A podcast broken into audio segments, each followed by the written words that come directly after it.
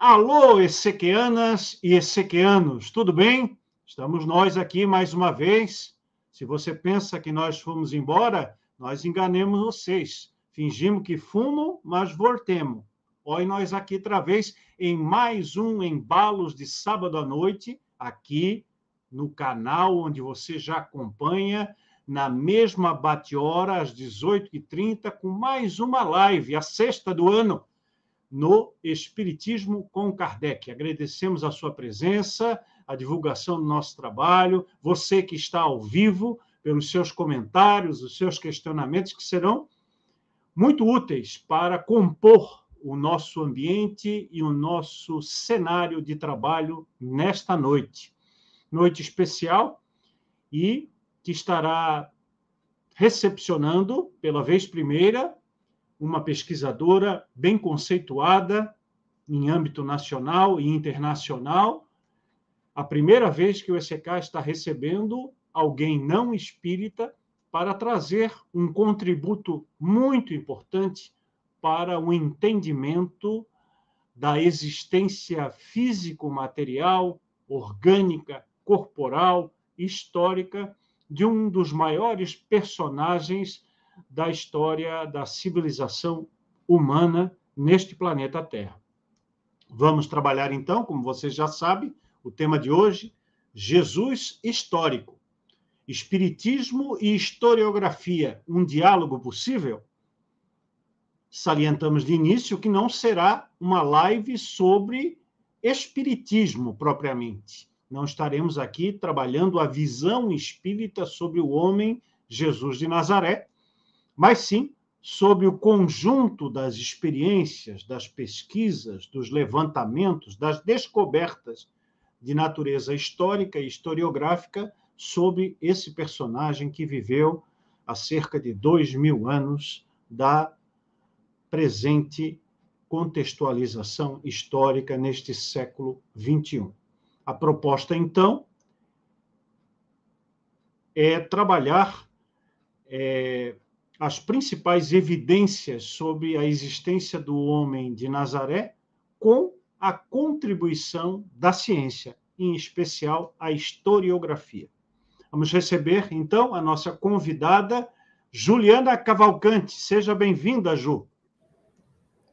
Olá, boa noite a todas, a todos. Tem alguns rostos aqui que eu já conheço, a Teófana, é, também a Maria Tereza, deixa eu ver aqui, o Nelson, entre outros. Então, queria dizer que é um prazer estar aqui conversando com você, Marcelo, e com os demais integrantes. E esse é um. Queria já de imediato parabenizar, porque esse é um diálogo importante. É bom a gente estar, nós pesquisadores, estarmos em espaços assim, para a gente poder dialogar. O diálogo é importante. É nesse momento também que se produz conhecimento, trocas. É bom ouvir também para a gente, enquanto pesquisador, levar para a nossa vivência, nosso trabalho, temáticas que às vezes nos, nos escapam, mas que surgem a partir desses diálogos. Eu costumo dizer que toda vez que eu estou dando aula, um, algum estudante contribui para algum tema de pesquisa que eu estou pensando ou desenvolvendo, porque eu trago as questões e me dispara alguma coisa. Então, dizer que é ótimo estar aqui.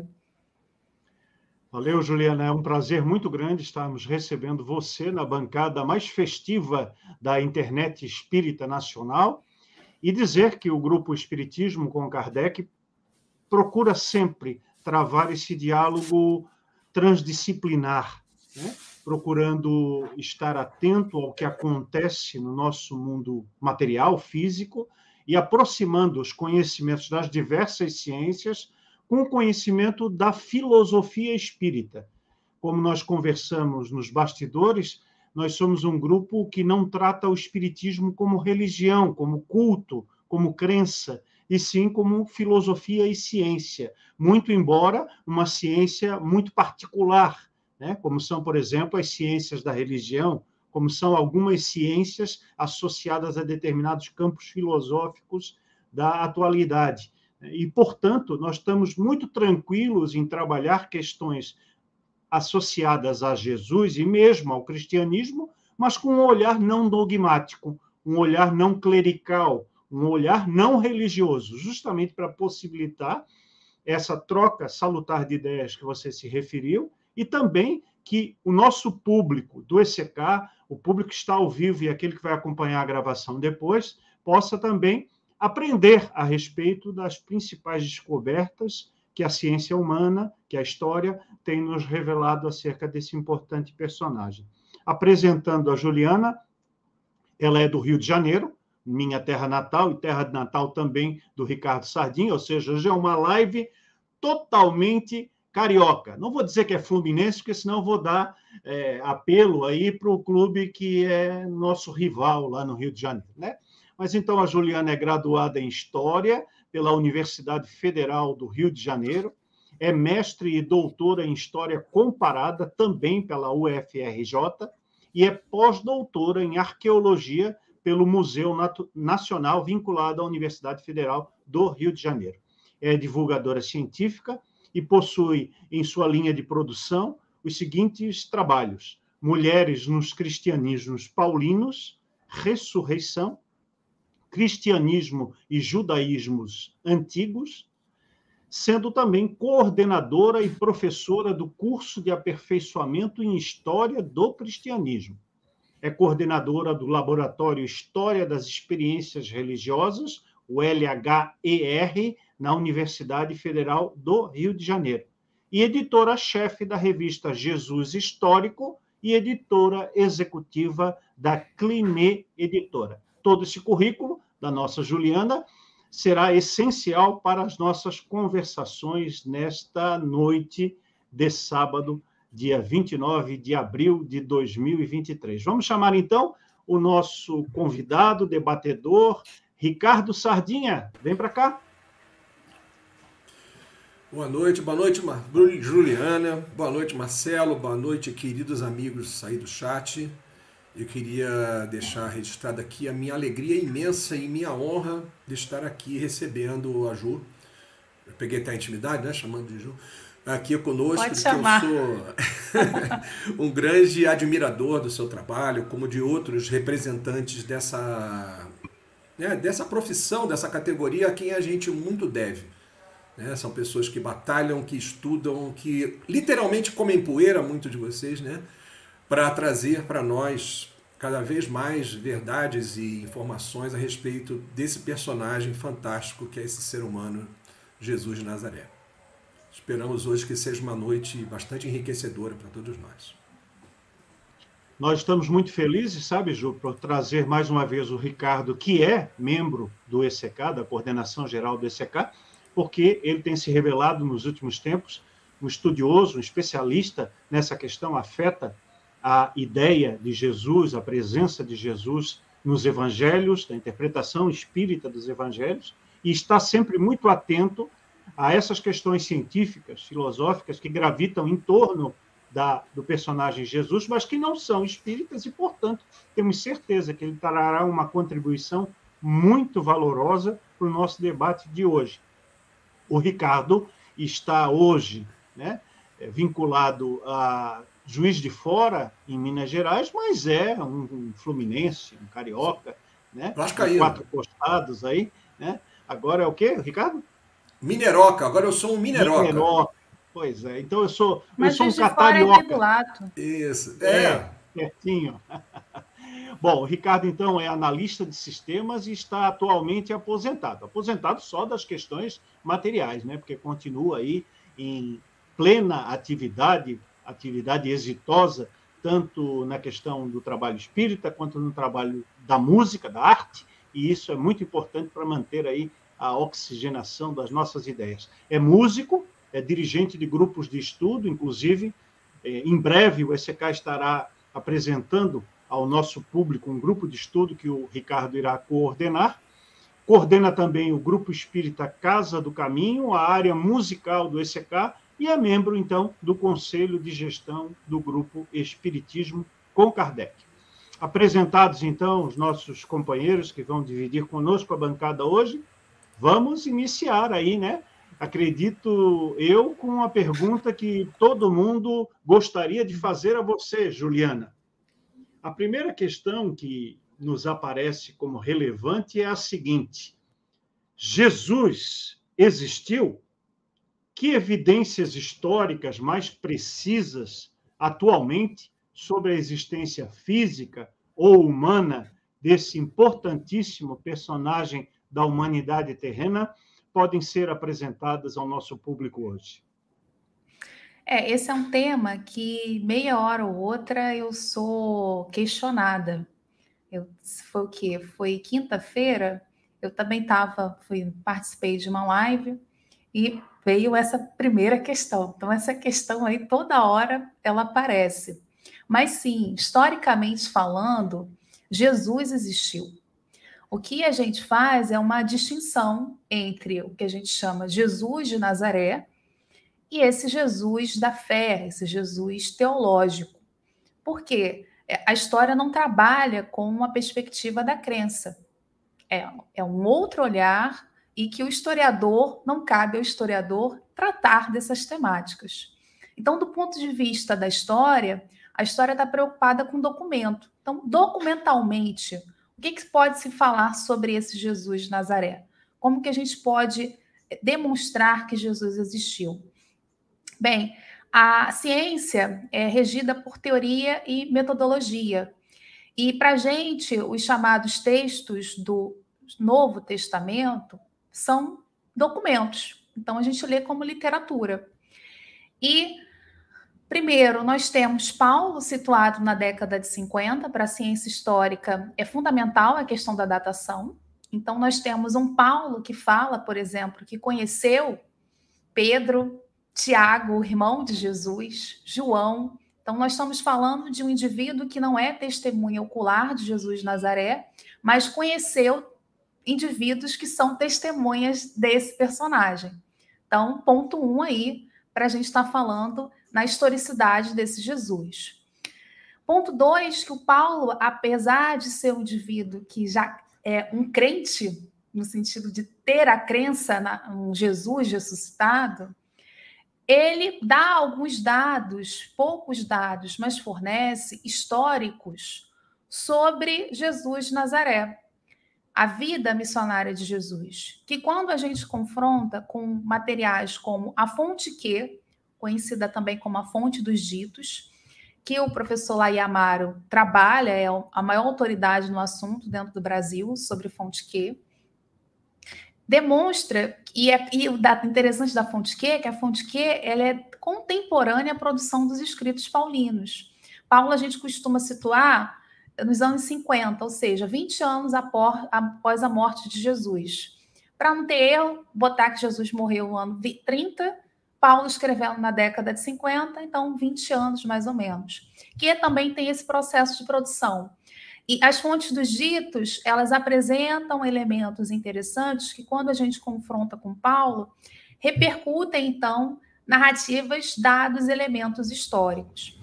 Para além disso, como fonte literária, a gente também tem material de Tomé, que são as camadas mais antigas, que também são datadas da década de 50.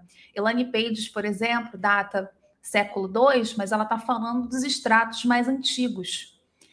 Quando você lê, por exemplo, autores como Crossan, a gente percebe que, que tem vários extratos. E o extrato mais antigo, por quê? Tem vários extratos, o Evangelho de Tomé. Porque não era cânone. Então, as pessoas não tinham essa percepção de um texto sagrado como a, a boa lembrança, Burton Mark também é um outro autor importante que está traduzido para o português, é, que não tinham essa percepção de um texto sagrado. Então, o material está sendo intervido. Tem camadas, agrega-se camadas. E a gente consegue datar essas camadas, tal como um arqueólogo vai escavando e vai datando cada extrato mais antigo, nós também conseguimos fazer essa espécie de escavação do texto e chegar nas camadas, nos extratos mais antigos. Então, os extratos mais antigos do Evangelho de Tomé é uma fonte independente. Estou falando de três fontes dependentes: Paulo, Tomé e que, todas escritas na década de 50 por autores que não se conheceram, falam importantes dados, informações sobre ditos, informações da trajetória, da vida de Jesus, que atestam, então, a historicidade desse personagem. Para além disso, eu sou da linha da história comparada, então eu valorizo muito a questão da história é, que dialoga com outras ciências. Vocês vão perceber ao longo do, aqui da conversa que eu vou estar toda hora falando em arqueologia.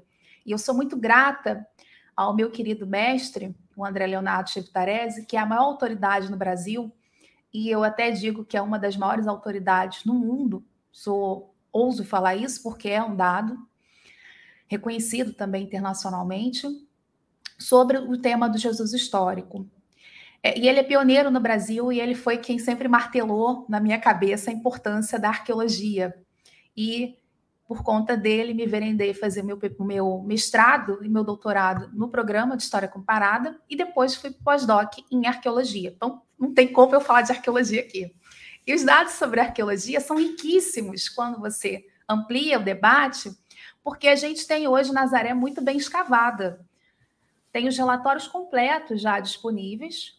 Inclusive, foram fundamentais para o André é, produzir o livro dele mais recente sobre Jesus de Nazaré, em que ele. Eu estava até olhando para ver se eu tinha que separado, mas não tenho. Em que ele fala que é, a gente tem um retrato de Nazaré, de uma Nazaré rural, então, um, compostos por camponeses, judeus que são mais zelosos do ponto de vista da tradição. A gente tem que lembrar que nesse contexto século nós temos vários judaísmos, não existe experiência religiosa no singular é, judaísmos, cristianismos. Então, você tem um, um, grupo de judeus que viviam em Nazaré do século I que eram mais é, conservadores do ponto de vista da tradição judaica.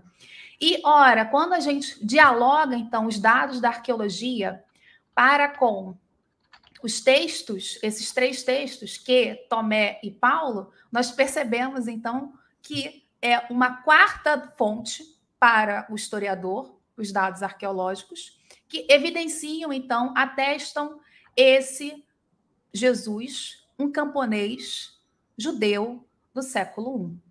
Então, para a história hoje, não há dúvidas de que Jesus existiu, esse Jesus camponês que estava sob o domínio romano. É claro que é, nós precisamos, como eu falei, fazer esse processo de separação entre o que é histórico e o que é teológico, do que parte do ponto de vista da crença. E, mas são é justamente esse diálogo, esse olhar produzido pela história comparada, e também graças à datação dos textos, a cronologia para a história é fundamental, não existe história sem cronologia, que a gente consegue entender que quem é esse personagem que existiu, e dois, como em 20 anos você tem um indivíduo que era de língua aramaica sendo culturalmente traduzido para a língua grega, que é uma das dificuldades das pessoas muitas vezes entender se Jesus existiu ou não, já que tudo que foi produzido por ele foi em língua grega. Mas é importante a gente entender que, é, apesar da gente já ter uma, uma espécie de uma janela embaçada sobre esse Jesus, que são as fontes sobre Jesus em grego, quando você data e cruza as fontes, você é o chamado critério de múltipla atestação. Não tem como negar que esse personagem existiu, ainda que ele não tenha deixado nada escrito. Antes de colocar o Sardinha nessa roda de conversa, Juliana, eu só pediria a você para contextualizar o nosso leitor a respeito de duas questões. Primeiro, você falou de é, Tomé, você falou de Paulo, Paulo de Tarso, né? É, e falou de que. Esse que é um, um, homem daquele tempo, da década de 50, do primeiro é, século da era cristã, mas que não se identificou com um nome, é isso? É, a fonte Q, ou a fonte de ditos, ela, é, ela começou a ser é, trabalhada pela, pela historiografia ainda no século XIX. Por quê? Entre os séculos XVIII e século XIX, se inicia as pesquisas da busca pelo Jesus histórico. A busca ela é mais antiga do que a gente pensa. É porque, como as pesquisas no Brasil, do ponto de vista histórico, começaram com o André Chevitarese, o pessoal às vezes acha que a pesquisa é recente, mas a história da pesquisa é muito antiga. E é, as, as pesquisas começaram no sentido de entender se era possível fazer justamente esse processo de separação entre o que é crença, o que é teológico e o que é histórico. Até para se construir essa biografia de Jesus. Não por acaso a gente diz que a primeira fase das buscas sobre Jesus são as chamadas biografias. E ao se produzir, tentar se produzir essas biografias, se percebeu que a ordem canônica não é uma ordem cronológica. Ou seja, o evangelho mais antigo não poderia ser Mateus. Por que, que não poderia ser Mateus? Perdão. Porque Mateus replica informações de Marcos. E quando se lê Lucas, também se percebe que Lucas replica materiais de Marcos. Ora, então Marcos é anterior à produção de Mateus e Lucas. Só que lendo em paralelo Mateus e Lucas, se percebe que tem uma, informações em comum que não estão em Mateus e não estão em Marcos, perdão. Então, os pesquisadores começaram a falar: olha, é, tem uma outra fonte aqui que a gente não conhece e que não está no cânone. Então a gente precisa identificar. E dessa essa dessa fonte, então, se propôs que ela seria no grego queli, daí que, fonte que, ou fonte dos ditos, porque a gente não sabe que texto é esse. As pesquisas foram avançando ao longo de todo o século XX e em 1945 houve a descoberta de Nag Hammadi. A descoberta de Nag Hammadi reaqueceu muitas pesquisas sobre oralidade e memória e também do Jesus histórico, bem como a questão da fonte Q. É, com Tomé, nós percebemos que Tomé também replica ditos que são comuns a, a essa fonte intermediária comum a Mateus e Lucas, que não é Marcos, e que são sentenças muito antigas, são sentenças datadas da década de 50. A estrutura, Jesus disse, Jesus disse, é uma estrutura muito é, curta e que não tem um diálogo com a, com a estrutura de um evangelho. Logo, percebeu-se o que? A partir de Lucas, Mateus e o material de Tomé, que então nós teríamos uma fonte que foi fonte base para a composição de outros evangelhos. Opa, caiu aqui. Essas fontes, que fonte é essa? É a fonte que nós conseguimos escavar a fonte que? Infelizmente ainda não, ainda não encontramos a fonte que. Mas ela foi toda reconstruída a partir desses princípios metodológicos. Então a gente hoje não tem dúvidas de que a fonte Q existiu. Ela é acessada de forma indireta. Mas, ora, isso invalida a existência da fonte Q? Se você for invalidar, você vai invalidar vários documentos que nós utilizamos hoje. Vou dar um exemplo concreto. Celso é um autor usado e abusado pelos pesquisadores. Mas ninguém refuta se, Celso existe, realmente existiu ou não. Mas os escritos de Celso a gente não tem. A gente tem por meio de um autor que transcreveu o texto de Celso. Percebam, então a gente tem isso acontecendo com Tomé, com Mateus e Lucas. Tomé, Mateus e Lucas transcrevem partes do material de que e foi dessa forma que a gente chegou até nós. Então a gente tem acesso hoje a que isso, inclusive, os ditos de que já estão traduzidos para o português, não tem nenhuma dificuldade.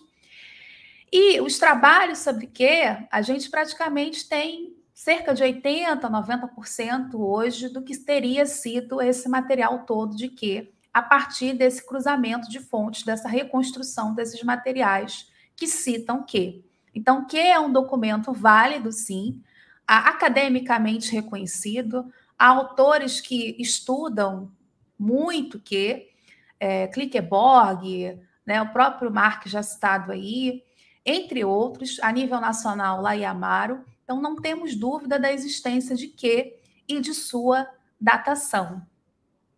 É claro que vocês podem perguntar se de repente o Evangelho de Tomé não é a fonte que. Não é porque é, tem camadas próprias, antigas de Tomé, que são diferentes da fonte que. Ou seja, extratos, sentenças, que são, só estão em Tomé, mas não estão no material comum a Mateus e Lucas.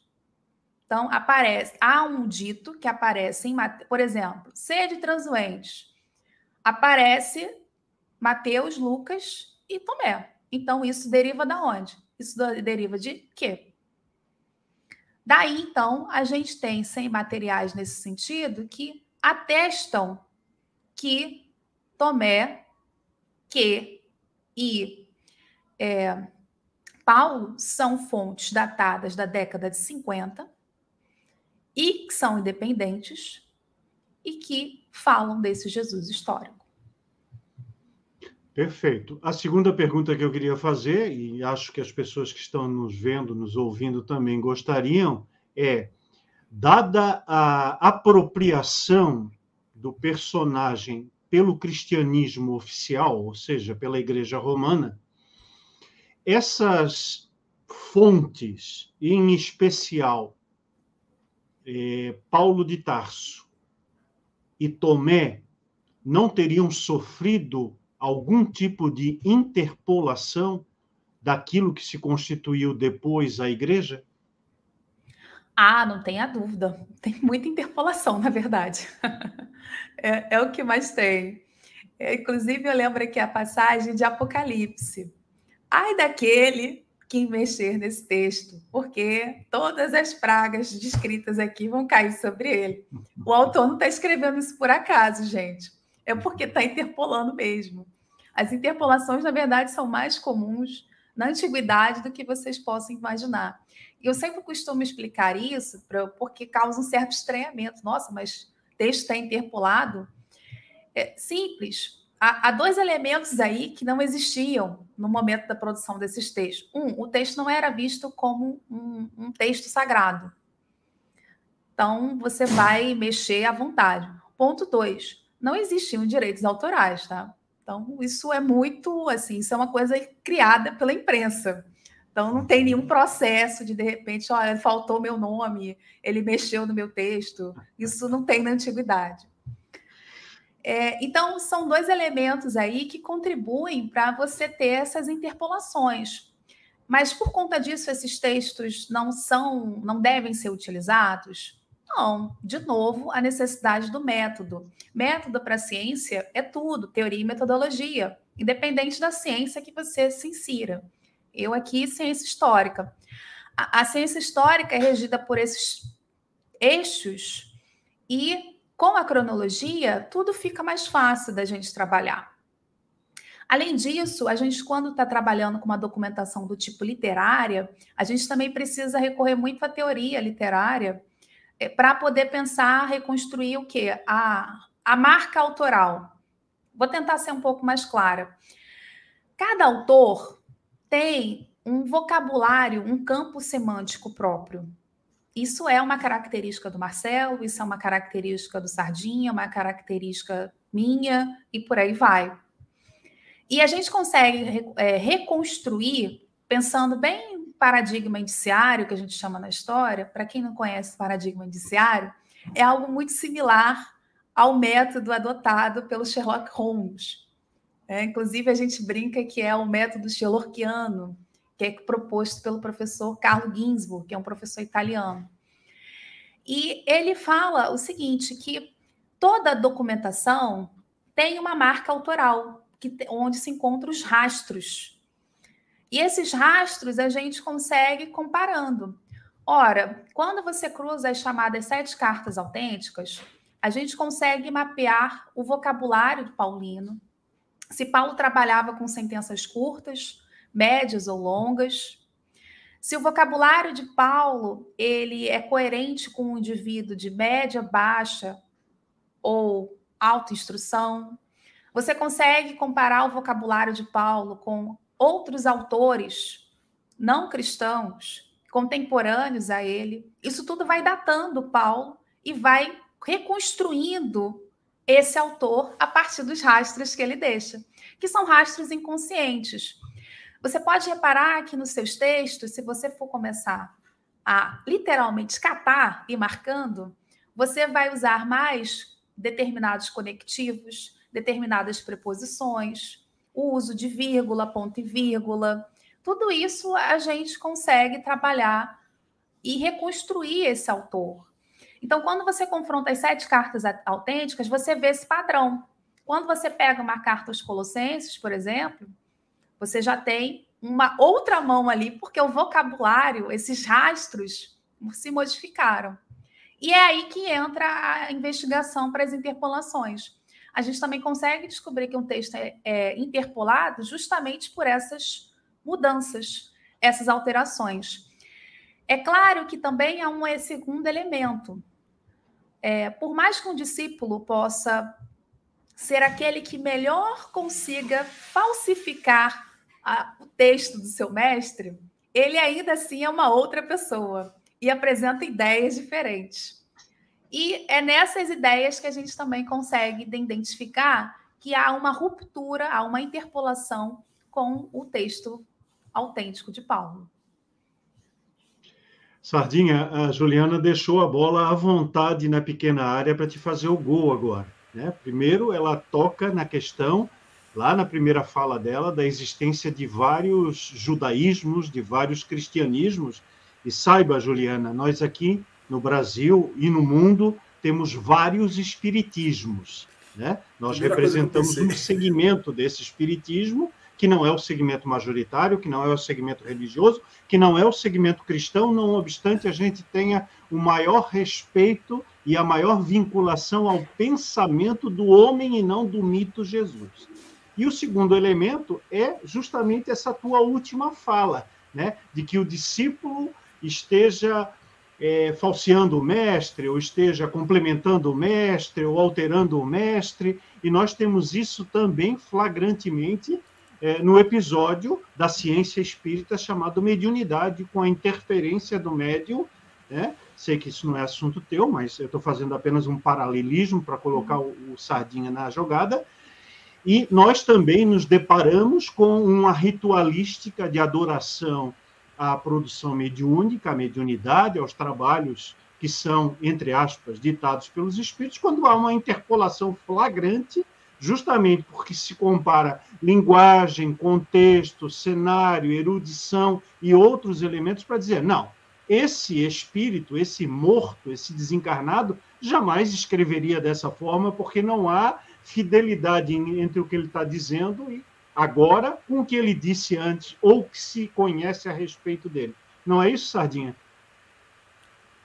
Sim, Marcelo é um dos critérios né, principais para a gente conseguir estabelecer a autoria ou não de uma comunicação. Né? Eu vou falar o mínimo aqui, porque eu quero aproveitar ao máximo aí a presença da Juliana. Até porque tem várias perguntas interessantes rolando aqui no chat, então. É, primeiro, só com relação a, a, aos espiritismos, né? E, na verdade, Jesus entra, vamos dizer assim, entra nessa história, entra nesse filme na pergunta 625 do Livro dos Espíritos quando, quando Kardec está falando sobre a lei de justiça, é, na verdade, as leis morais, né, abrindo o estudo sobre as leis morais, ele pergunta aos espíritos qual seria o melhor modelo, né, o melhor exemplo que já esteve aqui para servir de guia e modelo. E os espíritos eles dão uma resposta que muitos esquecem dela completa, né, Marcelo? Que eles falam, vê de Jesus. Vê de, olha só, olha aquele exemplo ali está nos ensinando, nos incitando a buscar o máximo de verdade sobre esse personagem. Só que muita gente guarda só o Jesus e compra, entre aspas, o Jesus da fé. Né? O Jesus que a gente aprende nas religiões tradicionais e traz aqui para dentro e adora, vamos dizer assim, esse Jesus, sem demonstrar interesse em saber quem ele foi de fato, quem ele é de fato, né? considerando uma, uma visão espiritual da coisa. E aí, daí para frente, dentro do Espiritismo, você vai ver abordagens bem diferentes sobre isso. Considerando né, que, do ponto de vista kardeciano, quando a gente estava falando no título dessa live sobre diálogos, né, uma conversa possível ou não é possível? Ela vai ser possível se a nossa postura enquanto espírita for uma postura de como era a postura de Kardec, de respeito às ciências, né, como diz aquela antológica canção que vai ficar eternizada na música popular brasileira, né? Do cada um no seu quadrado, cada um no seu quadrado, né? essa coisa jobiniana, né? que nos faz assim, né? É, é, olha só, o assunto é historiografia, né? é vida de Jesus, é o que aconteceu, não aconteceu. Quem tem a última palavra não são espíritos, não é Kardec, não sou eu, é quem estuda e trabalha diretamente com esse tema. Por isso a necessidade desse diálogo, né? da gente ouvir sem resistência de que isso em algum momento possa quebrar alguma crença anterior nossa. Puxa, eu achava que tinha havido o julgamento, né? Barrabás, Pilato lavou as mãos. No meu, né, no nosso, na nossa história de conhecimento sobre isso, consta essa história, como tantas outras, né? E aí, de repente, alguém mostra pra gente, olha, não aconteceu nada disso. Se a nossa fé enquanto espíritas é a fé raciocinada, é a tal fé inabalável, a gente tem que receber essa informação de uma forma muito tranquila. Né? Como uma informação nova que vai, a gente vai pegar uma informação velha aí e, e, e deixar de lado. E não ficar sem dormir por conta disso. Né? Então a gente tem que ter é, esse cuidado quando lida com qualquer informação. Isso estou falando para historiografia, vale para psicologia, né? vale para qualquer outra ciência. O, as pessoas que estudam, as pessoas que, e, que lidam com essa ciência, elas têm que ser né, a prioridade nesse assunto. E Kardec, em diversos momentos, falou sobre isso nas suas obras. Tá? Mas eu vou devolver a bola para Juliana, porque eu estou sedento de ouvi-la mais aqui, gente. Então, Juliana, eu vou te fazer uma pergunta que, na verdade, eu vou emendar uma pergunta que eu tinha preparado com outra que surgiu aí no chat do nosso Henry Neto. Pedi à produção que coloque aí na tela, onde o Henry pergunta né, se Jesus faz parte de um determinado conglomerado, é, uma população, uma raça, uma organização, né? Se Jesus era um zelota. Na verdade, é, além dessa ideia de, de, de ser um zelota, é, há, muita especulação, e aí nós vamos sair da especulação para entrar no campo da história, da historiografia, da tua pesquisa, da pesquisa do Kevitarese e de outros, é, para sair desse lugar comum. Né? Tem pessoas que dizem, por exemplo, que Jesus poderia ser um samaritano, outras pessoas dizem que Jesus seria é, um, um uma pessoa que esteve durante muito tempo fora daquelas cercanias e tido, tido relação, por exemplo, com o povo essênio, com os essênios, que era um povo teoricamente, culturalmente mais desenvolvido do que aquele grupo onde ele se encontrava naquela região geográfica. Então, é, Juliana, há algum indício, há algum, porque a gente é, não pode falar em provas, né? Em ciência a gente não fala em provas, a gente fala em evidências. Então, há alguma evidência sobre a real configuração de Jesus como zelota, como samaritano, esse convívio com os essênios ou outras questões é, correlatas? Então, é, essa questão, na verdade, do zelota nasce e é uma, uma hipótese que ficou muito à tona graças ao livro Zelota. Todo mundo começou a falar sobre isso. Mas a, a gente tem o Richard Rosley, que é, muito antes já tinha refutado essa hipótese. Essa hipótese não é, não é nova, ela é antiga. E ela vai mostrar que ela é origem de uma confusão que é feita na leitura da documentação do Flávio Josefo. Flávio Josefo é importantíssimo para a gente mapear o ambiente político, social, religioso. Por quê? Ele é uma testemunha ocular dos eventos que estão ocorrendo na Palestina ou Judéia, como queiram chamar, sobre o domínio romano. Entendem? Então, é, o movimento zelota ele está situado, ele é muito mais contemporâneo da produção dos evangelhos do que do Jesus histórico. O que a gente consegue perceber é que nos anos 20, 30, que é onde se situa o movimento de Jesus, inclusive do João Batista também, que foi mestre de Jesus, é que nós temos um, um movimento de pessoas de resistência pacífica. A, a, característica do movimento dos Zelotas já está situado ali por volta do ano 66, é onde eles estão situados, tal como os sicários, por exemplo, e que já tem um olhar de uma resistência armada. O movimento de Jesus e o movimento do João Batista se assemelham com a chamada quarta filosofia, que é o que eu sempre falo. Gente, vocês comentam muito sobre é, Curran ou os essênios, vocês falam muito dos zelotas, mas vocês esquecem a quarta filosofia, que a quarta filosofia é um movimento muito mais interessante. E diga-se passagem, é um movimento que atormentou e muito Flávio Josefo. Porque Flávio José, inclusive, vai entender como a gênese de todo o mal de resistência a Roma, porque, muito embora Flávio Josefo tenha sido um oficial que resistiu ao domínio romano, ele, no final, muda de lado e coloca Vespasiano como Messias esperado pelos judeus. Então, ele vai reescrever em parte essa história.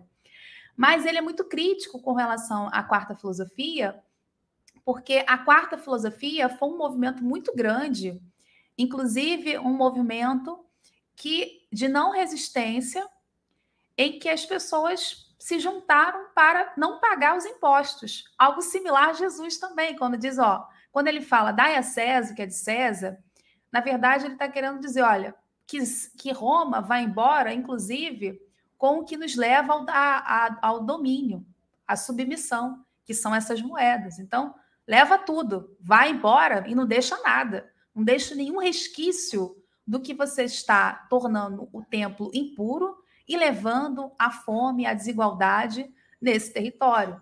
Então, é algo radical, mas sem pegar armas.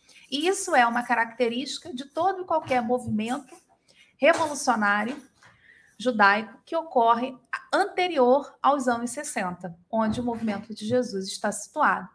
Por isso que a gente não pode relacionar Jesus com os zelotas. Talvez vocês perguntem, mas é a relação de Jesus com o zelo? Uma coisa é o termo ser zeloso para com a crença judaica, outro é o grupo dos zelotas. Quando a gente fala os zelotas, nós estamos falando desse grupo político-religioso que surge nos anos 60. Então, não, Jesus não foi um zelota. Ah, Jesus foi um sicário? Muito menos.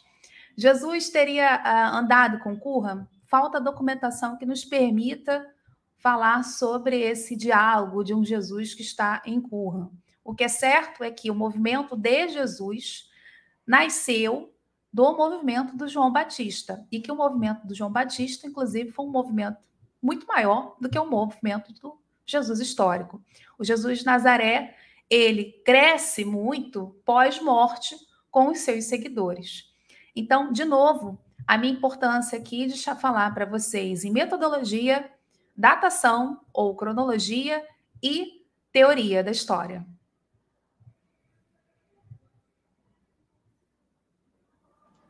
Excelente. Essa questão é, nos dá um campo para a próxima pergunta que estava programada para eu fazer para você.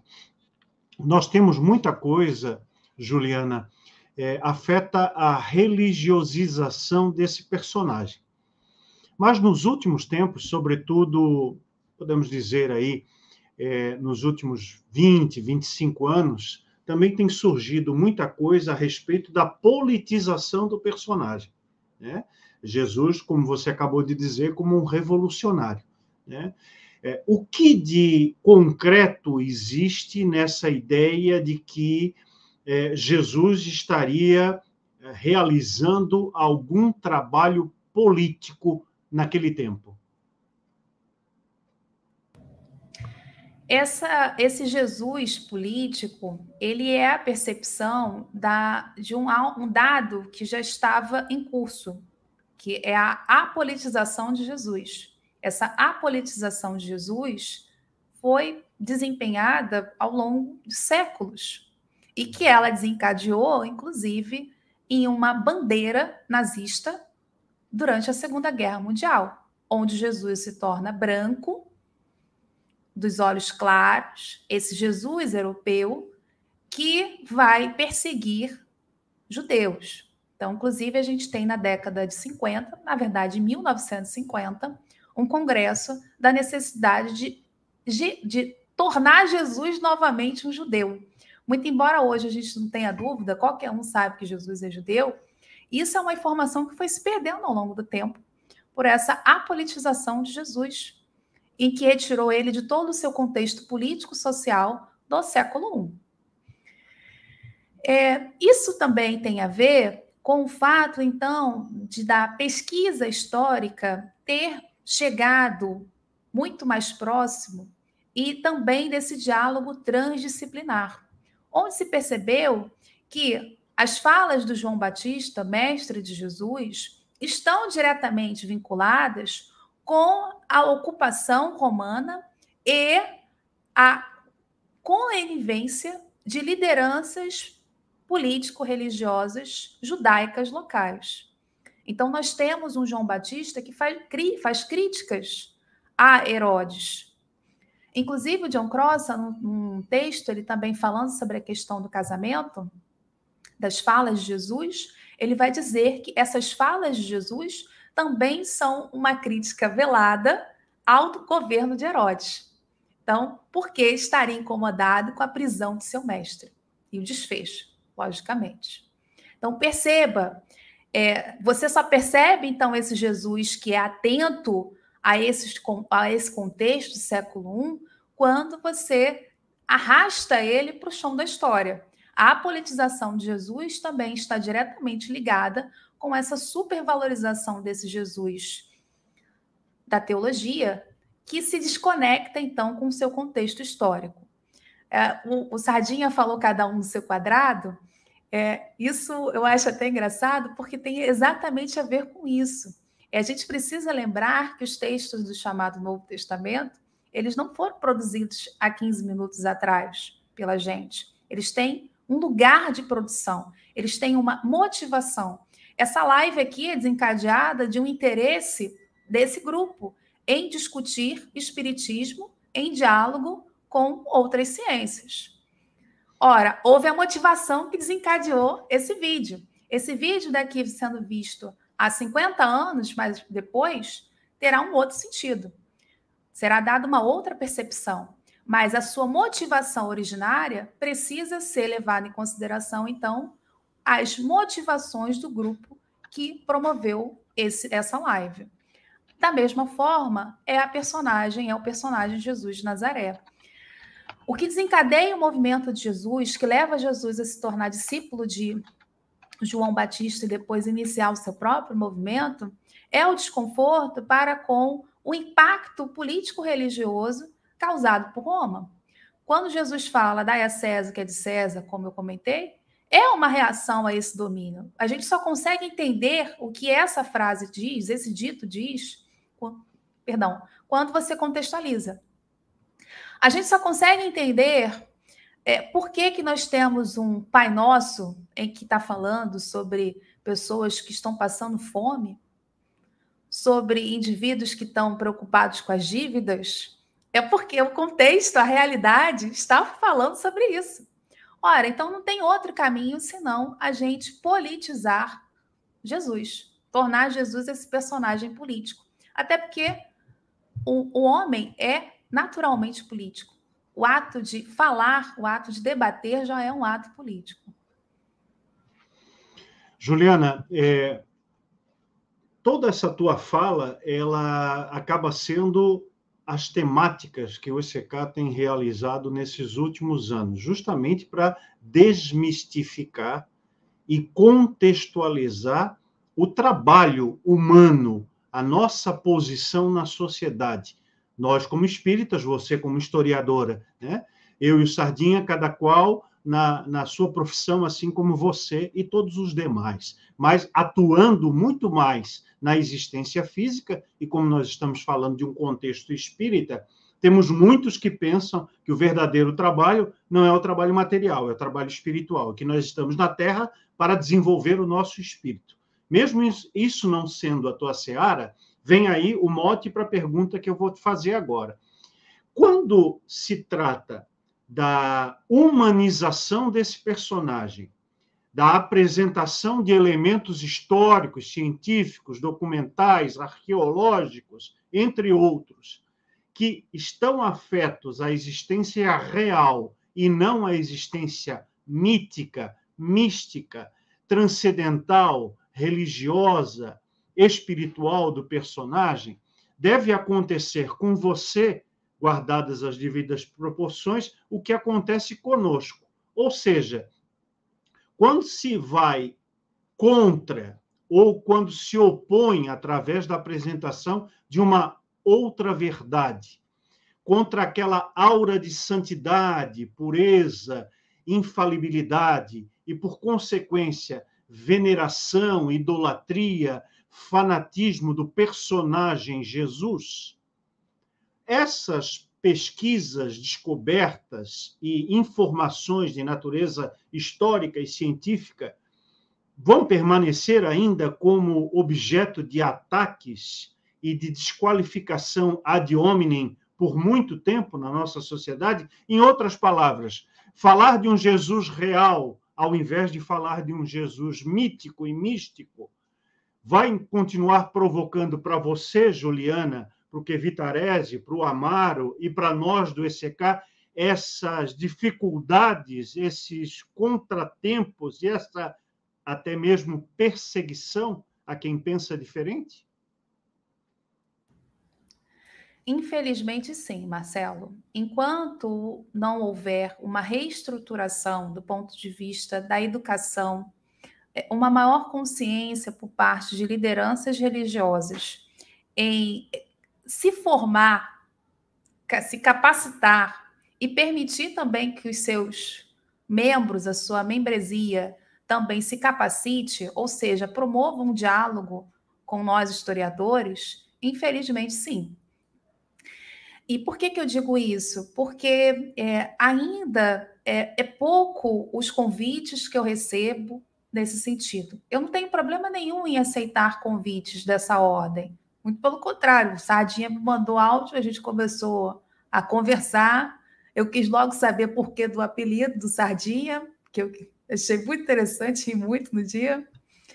E começamos a trocar ideias e foi embora. Toda vez que eu recebo um convite, eu participo, eu não tenho problemas com isso.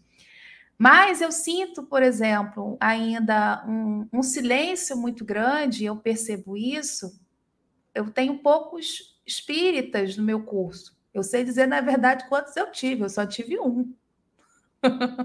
então, assim, é, não é aqui fazendo uma reclamação, mas esse silêncio identifica ou sinaliza a dificuldade, então, em se estabelecer esse diálogo, por falta de uma cultura que promova esse diálogo, que entenda que estudar Jesus, estudar o cristianismo do ponto de vista histórico, não é desrespeitar a crença de ninguém, mas é entender que esse personagem desempenha um impacto muito grande na nossa sociedade e que há grupos que estão legitimando violências e querendo impor verdades como se fossem verdades absolutas no espaço democrático. É, Para mim ainda é um pouco difícil falar sobre o que ocorreu ano passado, né? Eu, ano passado eu fui vítima de perseguição, eu fui ameaçada por diversas vezes e essas ameaças não foram pontuais, elas foram por alguns meses, elas pararam justamente no período, cessaram no final do, do período eleitoral, então eu tive que aguentar todo esse processo. E, e, foi algo muito delicado. E os ataques sempre eram motivados por duas razões. O primeiro fato já incomoda eu estar falando numa perspectiva histórica. Dois, incomoda ainda mais pelo fato de eu ser uma mulher falando sobre esse tema. Então, todas as ameaças tinham um ataque muito grande ao fato de eu ser mulher, então, uma questão de gênero. É, eu era xingada o tempo todo e para além das ameaças de morte, vídeos que foram feitos, enfim, prefiro não aprofundar muito, porque falar também é, é relembrar é viver, né? Então, é, esses ataques são derivados justamente do fato de, dessas pessoas não entenderem a importância do estudo para a nossa sociedade. E ponto dois, são indivíduos que usam Jesus como uma bengala para legitimar todo o seu ódio, toda a sua intolerância que eles têm para com o outro. Eu vejo, na verdade, que esses indivíduos estão pouco preocupados com o que Jesus disse, que Jesus não disse.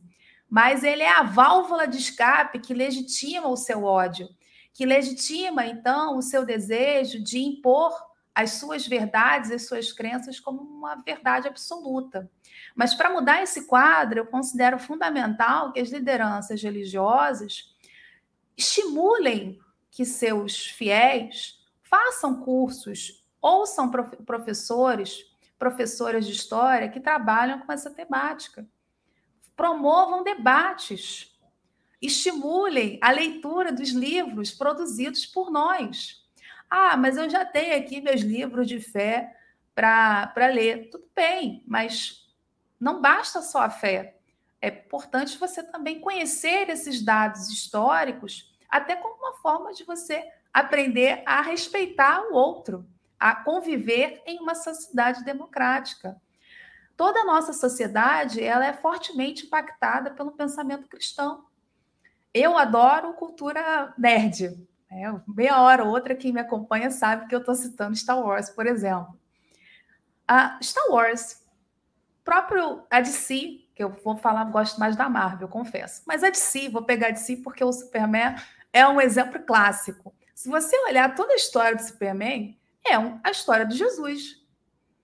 Então, a cultura pop toda, desde seus primeiros anos de vida, ainda que você amanhã se diga ateu, ela já te, você já tem toda a bagagem.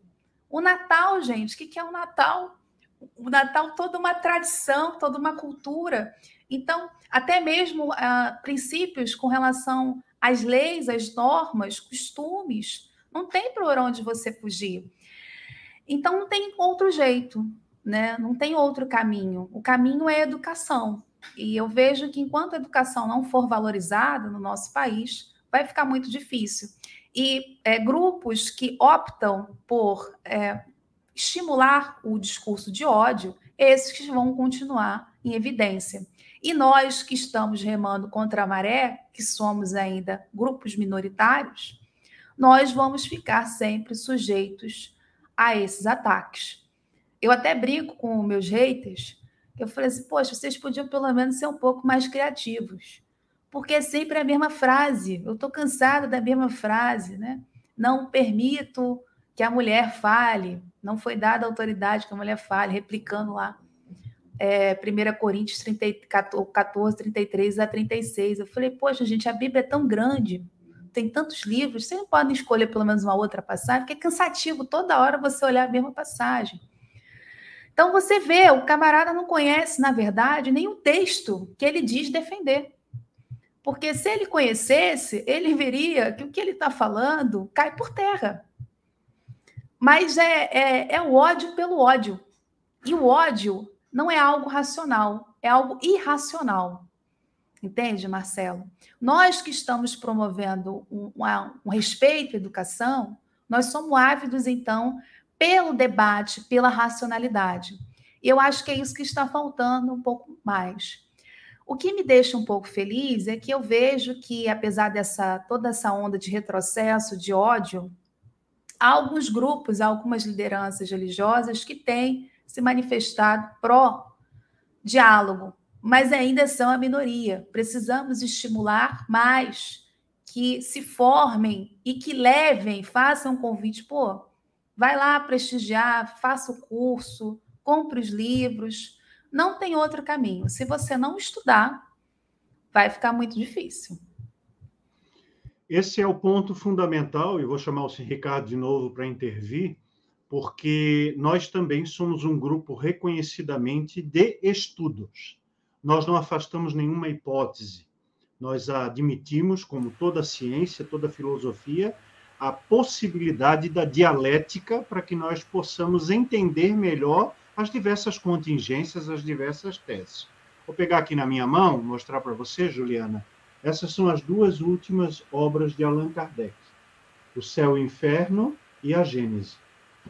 Pois bem, nós estamos hoje, no século XXI, discutindo a autoria dessas obras, porque no nosso contexto, né, Sardinha, nós descobrimos que essas obras foram mexidas, foram adulteradas. Aquilo que você falou das interpolações é, nos evangelhos e nas informações a respeito do homem Jesus também aconteceram com as obras de Allan Kardec. E nós estamos diante dessas violências, dessas intransigências. Felizmente, nós, o ECK, que patrocina a recuperação dessas obras, nenhum de nós sofreu nenhuma admoestação direta, nenhuma ameaça de morte, nenhuma violência é, física ou moral mais é, é, de uma forma mais abrangente mas nós somos objeto de políticas de cancelamento, que parece ser a, a tônica da atualidade. Né? Você não gosta do que determinada pessoa faz, você não concorda com a exposição democrática das ideias, você cancela. Você passa a falar inverdades, você passa a proferir impropérios, você fala, passa a desqualificar ad hominem, exatamente como você passou nesse processo. Então, Sardinha, Quer comentar um pouco, é, assim, sobre a associação das questões vividas, vivenciadas pela Juliana, sobre essa intransigência em relação ao novo, ao diferente, ao fora do padrão e a nossa experiência dentro do Espiritismo nos últimos tempos? Sim. É... E aí eu vou dar uma opinião, tá, pessoal? Uma opinião minha sobre quando a Juliana, isso eu conversei com ela também, a gente até brincou, né, sobre a, questão de não ter alunos espíritas, né, nos cursos. Eu não sei se esse um é o Mário, Ju. Porque o Mário é espírita com X, ele é espírita, ele agora se considera Ai, gente, a palavra fugiu, desculpa. Não é ateu, é o agnóstico. Agnóstico, obrigado, Marcelo. Mas o pior para mim não é isso. É, as pessoas religiosas, né, que se fixam as suas tradições, a gente não tem o que falar deles porque né, é um mundo externo. Agora, falando para nós espíritas, para mim o que, o que me entristece mais é que a gente não vê os espíritas nesse tipo de, de, de interesse, não é por esse tipo de medo, mas é por arrogância. Porque a gente acha que aprende Jesus histórico nas obras mediúnicas que muitas vezes, às vezes o espírito ali ele vai no prefácio e diz, olha, essas informações eu colhi no folclore do mundo, mas é, você vai ver as palestras, o pessoal conta com fatos, porque no livro tal do fulano de tal disse que aconteceu assim, assim, assado. Eu sofro ali às vezes quando eu estou, é, é, você dá vontade de levantar. Né? E o que é mais complicado é quando você contesta, quando alguém fala uma informação que historicamente não se sustenta, você diz, olha, o que você está contando como fato não pode ser um fato. Ah, mas o que importa é a moral. Aí a pessoa fala assim, né, Marcelo? Fala, cara, se o que importa é a moral, então fala só da moral, meu querido. Né? A ética que, que a ética da, que Jesus propõe já traz muitos elementos para a gente estudar, para a gente debater, para a gente refletir. Não preciso ficar inventando história ou conta como se fosse uma história ambientada na época de Jesus. Aí você, né, como você tem filmes ambientados na época da Segunda Guerra, você conta uma história ali. Então, é, eu acho que o que acontece para mim, na minha opinião, tá, gente? Então, eu posso estar equivocado, vocês podem discordar de mim, mas eu vejo como arrogância. Nós espíritas, né, Marcelo, a gente já conversa muito sobre isso aqui. Infelizmente, nos achamos, como o pessoal fala, né? O último lápis da psicografia. É, às vezes a gente, inclusive, a gente se permite no SEK é, é, estar aberto a questionamentos, inclusive a Kardec. Não tem infalibilidade de ninguém. Se o Kardec coloca alguma coisa e eu, olha, eu não concordo, eu não vou dizer ele errou, né? Porque seria arrogância minha. Mas com isso aí eu penso de uma forma diferente. Esse se permitir é uma coisa que para muitos espíritos é complicado. Principalmente se você ia tocar em obras que vão envolver nomes né, sacralizados pelas pessoas e tal, que elas não param para pensar e para refletir. Porque é mais cômodo você ficar de bem com todo mundo. Quando você se expõe, né, Ju? Quando a gente coloca a cara para gritar o rei está nu, como é aquela história, você vai tomar pedrada, né? Você vai. Então, às vezes, não, vou ficar de bem com todo mundo, vou ficar quieto aqui, não vou levantar determinadas questões, e aí a pessoa peca por omissão. Mas essa, infelizmente, os espíritas se sentem saciados de informações sobre Jesus, quando na verdade a gente ainda está completamente carente dessas informações. Né? Precisamos estudar muito mais. Ju, bola para você aí. Falei demais.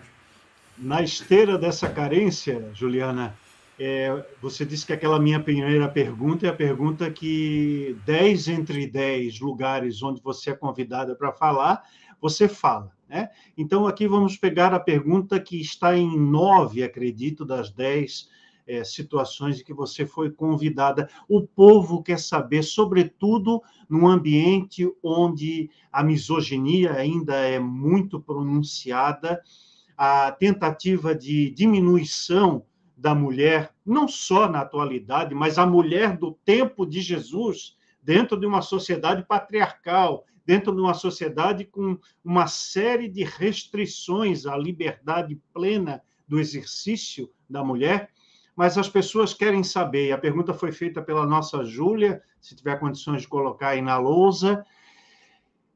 Há registros históricos acerca de um possível casamento de Yeshua? Olha, realmente é, esse é um tema que eu escuto toda hora. Né? Chega no direct, chega quando eu estou dando live, entrevista isso daí realmente. E aí eu já eu também sei quem é o culpado da história. Né? O culpado é o Código da Vinci, Dan Brown, que enfiou essa ideia, mas ele é um, um autor da literatura. O problema é esse. Mas as pessoas tomam aquilo como uma verdade mesmo. Eu acho que é o fascínio por teorias conspiratórias. Eu tenho, eu tendo a ler dessa forma. E não, não tem evidência nenhuma que Jesus, o Jesus histórico, tenha se casado. Na verdade, é, o celibato era uma prática comum, não era algo que não era estranho. Aí vocês podem dizer, ah, mas não tem a, a, a ideia do casamento no ambiente judaico, as leis, as normas judaicas param com o casamento? Sim, só que Jesus, de novo, a importância de contextualizar Jesus. Jesus era um, um judeu é, que estava ligado na crença desse princípio apocalíptico. Ele está dialogando, inclusive, com um ambiente ali do pensamento farisaico. Isso é até interessante, cruzar o, as ideias de Jesus com o farisaísmo. E é, Jesus, nesse aspecto, ele opta por não se casar, ser um celibato. Agora, da onde derivam as ideias do Dan Brown? As ideias do Dan Brown derivam por conta do chamado Evangelho de Filipe e também, em parte, por conta do Evangelho de Maria, né, ou Evangelho de Maria Madalena. O Evangelho de Filipe vai dizer que Jesus teve, na verdade, nem Jesus, o Salvador. Então, o Evangelho de Filipe já não está preocupado em falar sobre o Jesus histórico. Aliás, isso é algo que eu sou muito taxativa. Nenhum dos evangelhos são biografias de Jesus. Eles têm informações sobre Jesus, mas nenhum dos primeiros cristãos se preocupou em escrever uma biografia. Porque o que motiva a produção de cartas, apocalipses, atos, evangelhos é a crença em Jesus e não alguém em produzir uma biografia de um nazareno camponês para que a gente possa ler hoje no século XXI. Então, o grande desafio da história também se insere nesse aspecto. Então, tirar as camadas teológicas, tirar as camadas de crença que nos permitem, então, acessar o pouco que sobreviveu desse Jesus. E o, o, Evangelho de Filipe e o Evangelho de Maria estão situados ali no contexto do século II. Inclusive, o Evangelho de Filipe é atribuído ao, ao grupo dos gnósticos valentinianos, que tinha uma percepção de um, uma crença pautada na, na, na ideia de que o mundo está ligado a uma ação de Sofia, que teria derivado esse mundo impuro, e que o Salvador seria o responsável por levar quem está aqui, que tem a, uma espécie de uma chama né, de, da, de Sofia, da gnose, para um mundo perfeito. Isso aqui explicando muito em linhas gerais, muito grosso modo, só para vocês entenderem. É, então, o texto de Filipe vai dizer que Maria, porque era a Sofia, é a personificação da divindade Sofia, era a que ele mais amou, mas ele mais amou por reconhecer nela a Sofia. E ali ele não está como Jesus histórico, ele já está como Salvador, então nessa, nessa dimensão de crença. Só que o texto está cortado, está dizendo que ele a beijou. Beijou onde? Quem foi que e, e que parte, né? Há várias hipóteses sobre o lugar do beijo, se foi na boca, se foi nos pés, se foi nas mãos. Uh, algumas das teorias trabalham com a ideia de que Jesus, ou melhor, o Salvador, teria beijado Madalena como a personificação de Sofia na boca, porque também dentro dessa concepção teológica dos valentinianos, de que o ambiente, se esse ambiente é um erro, é uma falha de Sofia, e ele, logicamente, ele é impuro, se você fala, transmite o conhecimento, esse conhecimento se torna impuro. Então, o processo de transmissão do conhecimento deveria ser pelo ósculo, pela boca. Então, um beijo nesse aspecto sem cunho sexual, erótico nenhum. Seria, então, a relação aí de mestre-discípulo, em que ele transmite esse conhecimento, esses conhecimentos secretos. Olha o Mário aí chegando, acabei de ver ele. Então, a gente está falando de uma percepção que já está para um cristianismo valentiniano do século II, em que nada tem a ver com Jesus histórico. Então, o Evangelho de Filipe, nesse aspecto, não serve para nada para falar sobre Jesus histórico. Serve para discutir, sim, o ambiente cristão do século II. Então, são questões completamente diferentes. Eu confesso que eu estou um pouco decepcionado com essa tua fala, porque eu não sou dambroniano, né? mas eu é, sou adepto da ideia de uma plena humanização de Jesus, distante até mesmo da ideia do celibato. Quem sou eu para estar tá dizendo isso diante da Juliana? Mas é uma questão que extrapola a ideia de crença, né? já que se eu fosse me pautar pela crença, eu ficaria com a ideia sacrossanta, da ideia da pureza de Jesus, que não teve nenhuma, é, nenhum envolvimento com mulher, não teve prole, não teve família e ficou ali é, preocupado com a sua missão espiritual. Né? Não é nada disso. É, Trata-se apenas de uma ideia de maior humanização, mesmo que não tenha a, a historicidade, você está deixando isso bem claro, a própria ciência, a própria história não afasta as hipóteses possíveis, não é isso, Juliana?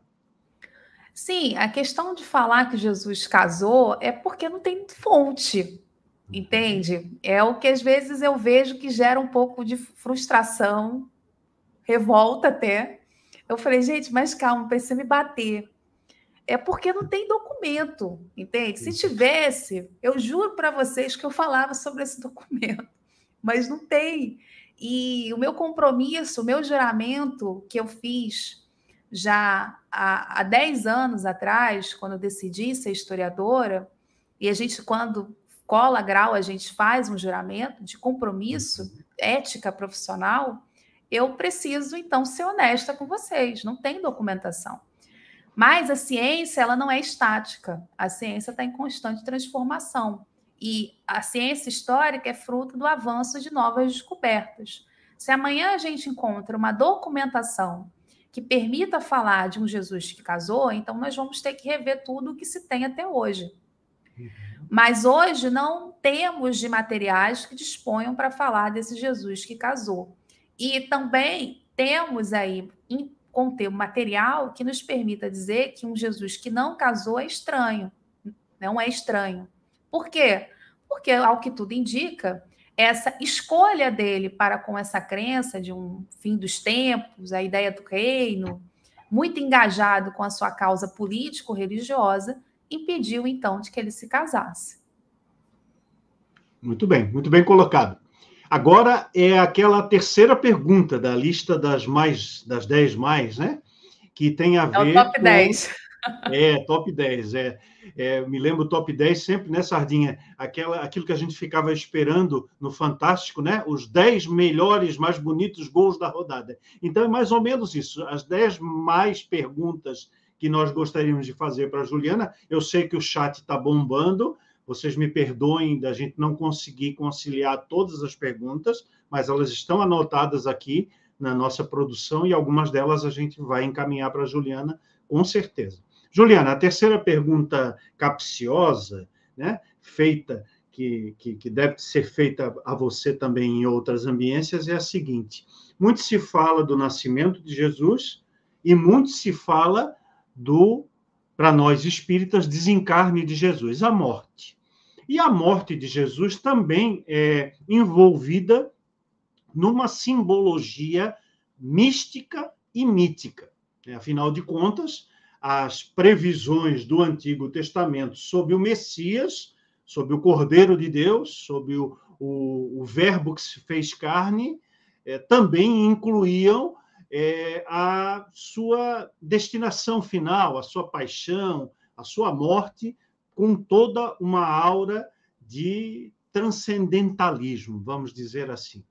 O que é que a historiografia já conseguiu divisar, resumidamente, sobre esses dois fenômenos, a morte e a destinação do corpo de Jesus após a sua morte? Olha, Marcelo Sardinha, vocês estão só me colocando hoje no fogo, hein? Porque só tem aquelas perguntas assim que os fundamentalistas ficam desesperados. Nossa, já, já os o fato de eu já existir... também.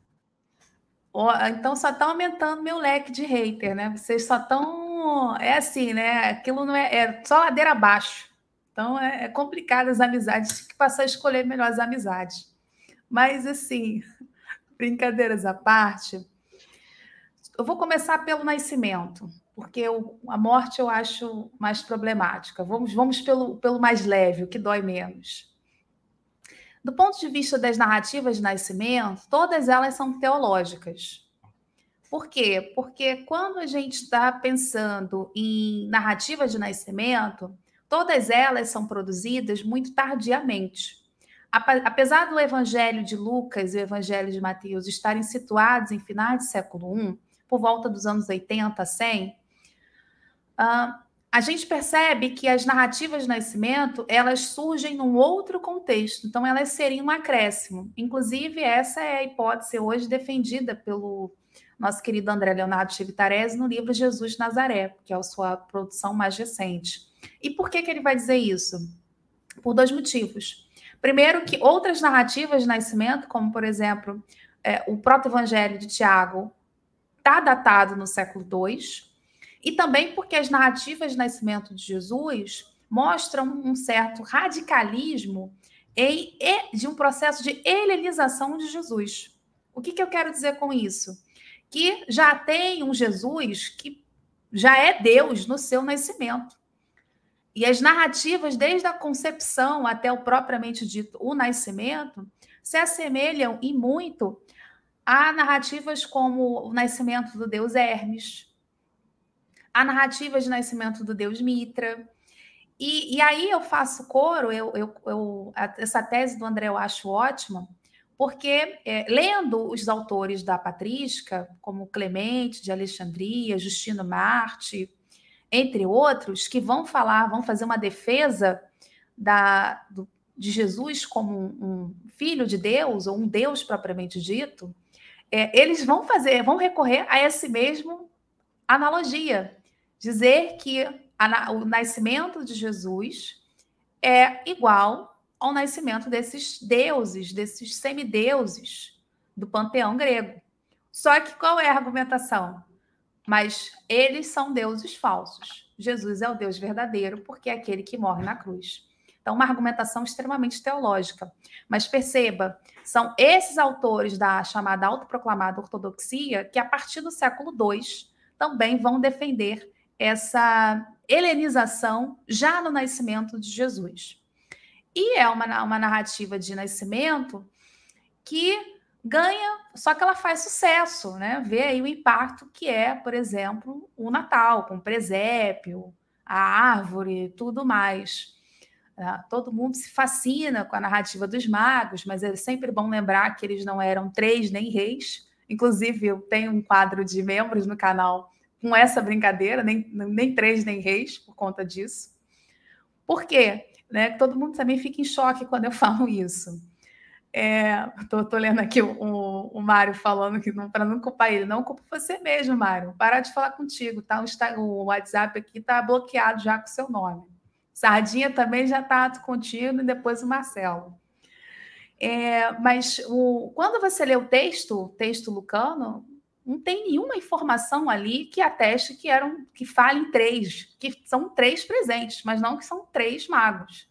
E isso é, é legal porque quando você vai para arqueologia, você vê o fascínio que isso despertou muito cedo nas pessoas. Porque você tem representações na arte, na arte funerária em que tem 12, 4, 6, 2. É importante é ter mais de um, porque eram, falam em magos. Mas essa, inclusive, também os autores da patrística, como Irineu e outros, também vão discutir quantos eram. Então, isso tudo está no campo do, da teologia, não está mais da, da crença, não está mais no campo da história. Essa informação sobre esse nascimento de Jesus já tinha se perdido. Ah, mas e o, mate, o material de Mateus? O material de Mateus é, é o Jesus é o novo Moisés. Confrontem a literatura de nascimento de Moisés com a de Jesus ele é, é, a mesma narrativa. Até por isso que eu fiz o trocadilho, pouca gente sabe, mas a capa do meu livro Cristianismos e Judaísmos, que eu organizei com Felinto Neto, eu faço questão de botar aquela narrativa do nascimento com embaixo com Jesus em cima para fazer essa associação para o pessoal se ligar que como que se deu esse processo de teologização no, a partir do século II. É, então, Moisés e Jesus, nesse aspecto, enquanto conceito, seriam homens divinos, e que nada, então, tem a ver com uma biografia. Agora vamos para o tema mais espinhoso, que é a morte. Né? Aí sim, agora eu vou, vou ser aqui crucificada. É, olha, historicamente falando, não houve túmulo, não houve sepultamento Jesus, nem, na, nem julgamento houve. Por quê? Porque é, nós estamos falando de, uma, de um momento em que não era só Jesus que estava fazendo críticas a Roma e ao templo. Tem um monte fazendo. E aí é o quê? Quem criticou já sabe o que vai acontecer. Morte, não tem nem julgamento. Esse camarada é um, é um criminoso político, atentando contra Roma e a ordem vigente. Então, manda logo para a cruz. E quem vai para a cruz, gente, não é alguém que é especial. É, é difícil, talvez, para o religioso ouvir isso, mas é importante dizer que a teologia da, cru, da cruz já é um processo de ressignificação do que significava historicamente, no contexto do século I, a morte de cruz. Quem morre na cruz é gente da pior espécie. E o desfecho é ficar por lá, porque o sepultamento representa a memória. E a, por isso que a cruz era a penalidade máxima e era legada a esses criminosos políticos. Isso no olhar de Roma. Porque Roma entendia que se a, nem a família teve direito de visitar o morto, então ele não tem memória. Então, veja, se você atentar contra o Estado, é isso que acontece. Você não tem nem um, corpo, um túmulo para visitar. Então, o que aconteceu com Jesus? Jesus foi pregado, depois pegam Jesus, colocam ele na cruz e fica por lá, apodrecendo, sendo comido por aves de rapina, e o que vai se decompondo cai no chão, é o resto é consumido pelos cachorros. Então, é, é uma morte brutal, é uma morte dolorosa para quem vê, e esse é o intuito. É, é o espetáculo da morte, a morte de cruz. É isso que ela representava. Então, o Estado romano não tinha nada de bonzinho. E é, isso não era feito, não foi feito só com Jesus, e nem eram só Jesus e mais dois bandidos. Era um monte, centenas de cruzes eram colocadas, porque o que estava acontecendo na Judéia era algo muito sério. O, o, o nível de desigualdade social, o nível de tributação, porque era imposto, imagina, você contribuía para a manutenção do templo. Agora você tem, tinha que contribuir para o templo, para Roma, então uma tarifa tripla. tripla. A, a terra que antes você usava para plantar não é mais sua. Chegou alguém, um estrangeiro de fora, e diz que não, não é sua.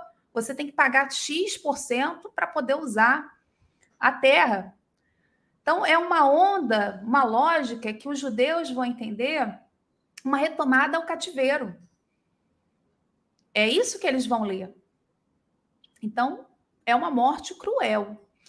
E essa morte ela é tão forte que você vai perceber que todos os grupos cristãos vão tentar resolver isso. Como ter um Messias que nem túmulo teve. Não bastasse ele ter uma morte de cruz, mas nem túmulo ele teve. Então você precisa teologizar, alargar essa narrativa. E é aí que vem os, as narrativas de ressurreição, que inclusive a gente explorou, eu explorei muito junto com a Tainá, com o André, e é isso, a ressurreição foi nós três que organizamos. Eu já estava confundindo com fundamentalismo. É, o Ressurreição, nós organizamos esse livro, e é onde eu tenho um, um capítulo que eu falo sobre a questão do, do corpo de Jesus, o corpo ressuscitado de Jesus. Então, a morte de cruz é uma morte muito traumática.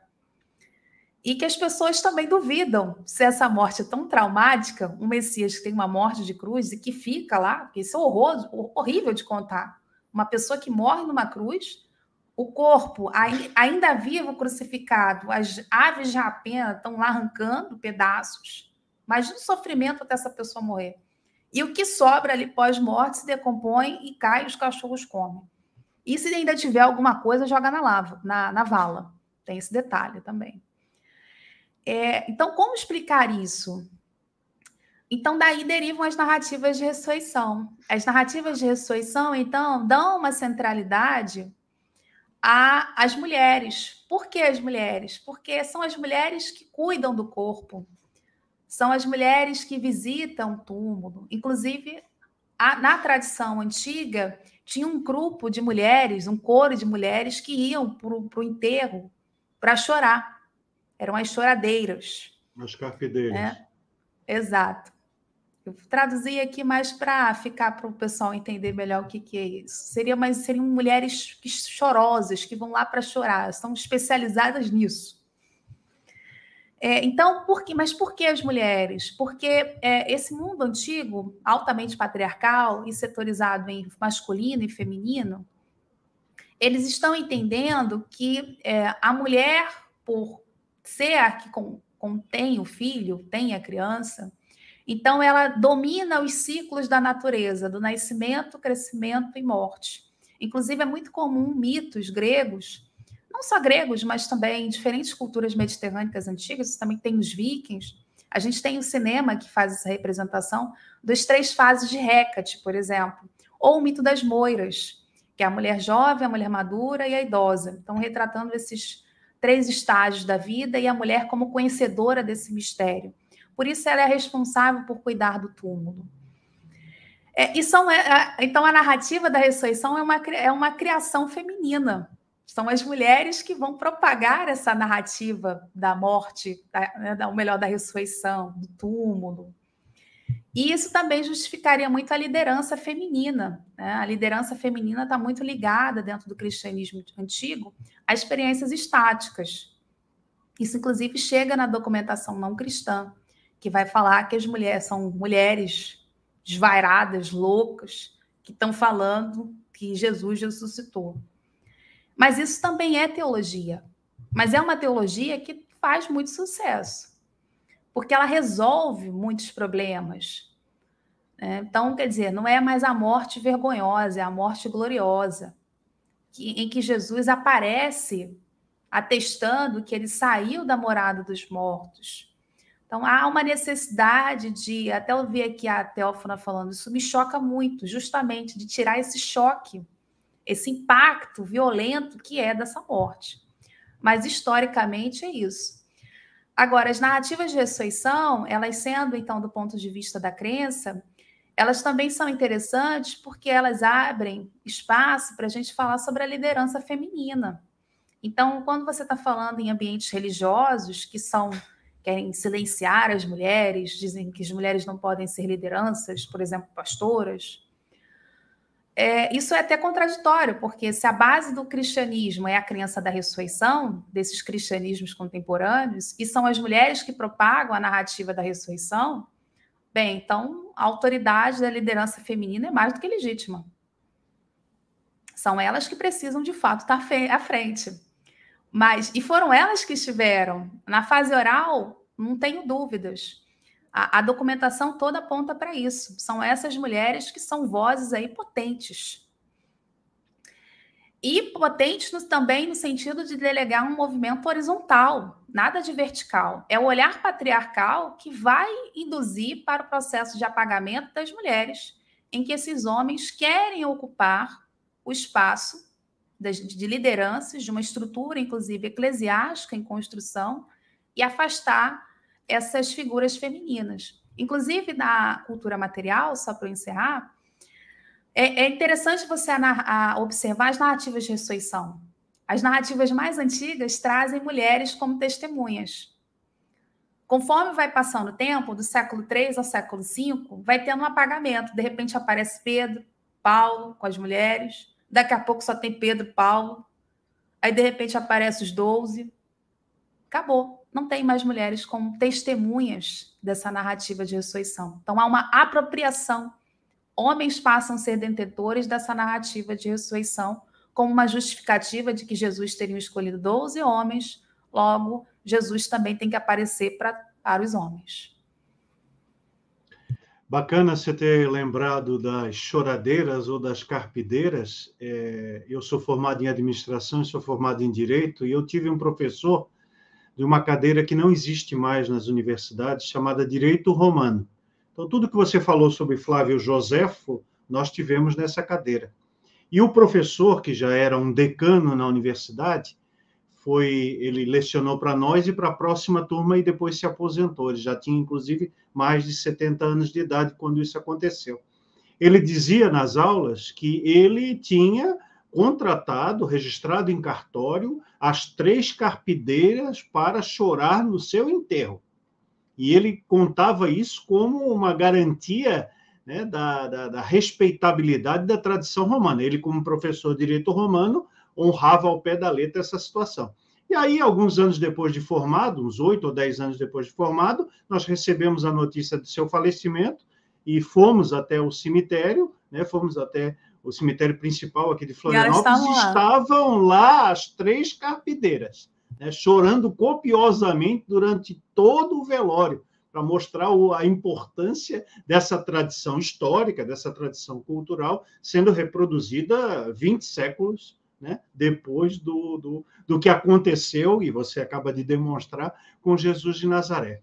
Mas essa ideia, e por isso eu fiz a pergunta, Juliana, é porque Vou voltar ao ponto que falei há pouco e vou puxar o sardinha para essa conversa aí sobre isso, porque nesta obra aqui, que é a obra mais científica de Allan Kardec, a Gênese, que foi adulterada, o item que foi suprimido pelos adulteradores é exatamente o que consolida essa teoria histórica, em que Allan Kardec atesta que não é possível estabelecer nenhuma teoria plausível sobre o, entre aspas, desaparecimento do corpo de Jesus. O capítulo diz exatamente isso, né? Desaparecimento do corpo de Jesus, porque não há evidências históricas plausíveis, não há elementos de comprovação de sepultamento e depois todas as questões teológicas acerca do contínuo com esse corpo, ressurreição, cuidados com o corpo, é, é, despojamento, né? É, enterro,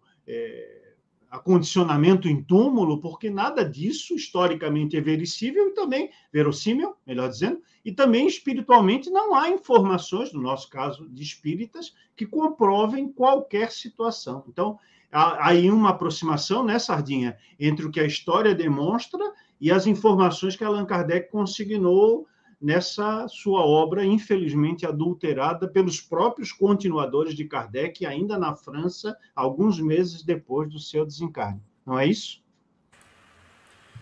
É, Marcelo, o, o que eu acho que é interessante e, que acho que muitos espíritas não percebem ou não dão importância, porque com os pouquíssimos elementos que o Kardec tinha, né, a gente está falando de né, entre 950 e pouquinho até o final de 1860, 1800 na verdade. Né?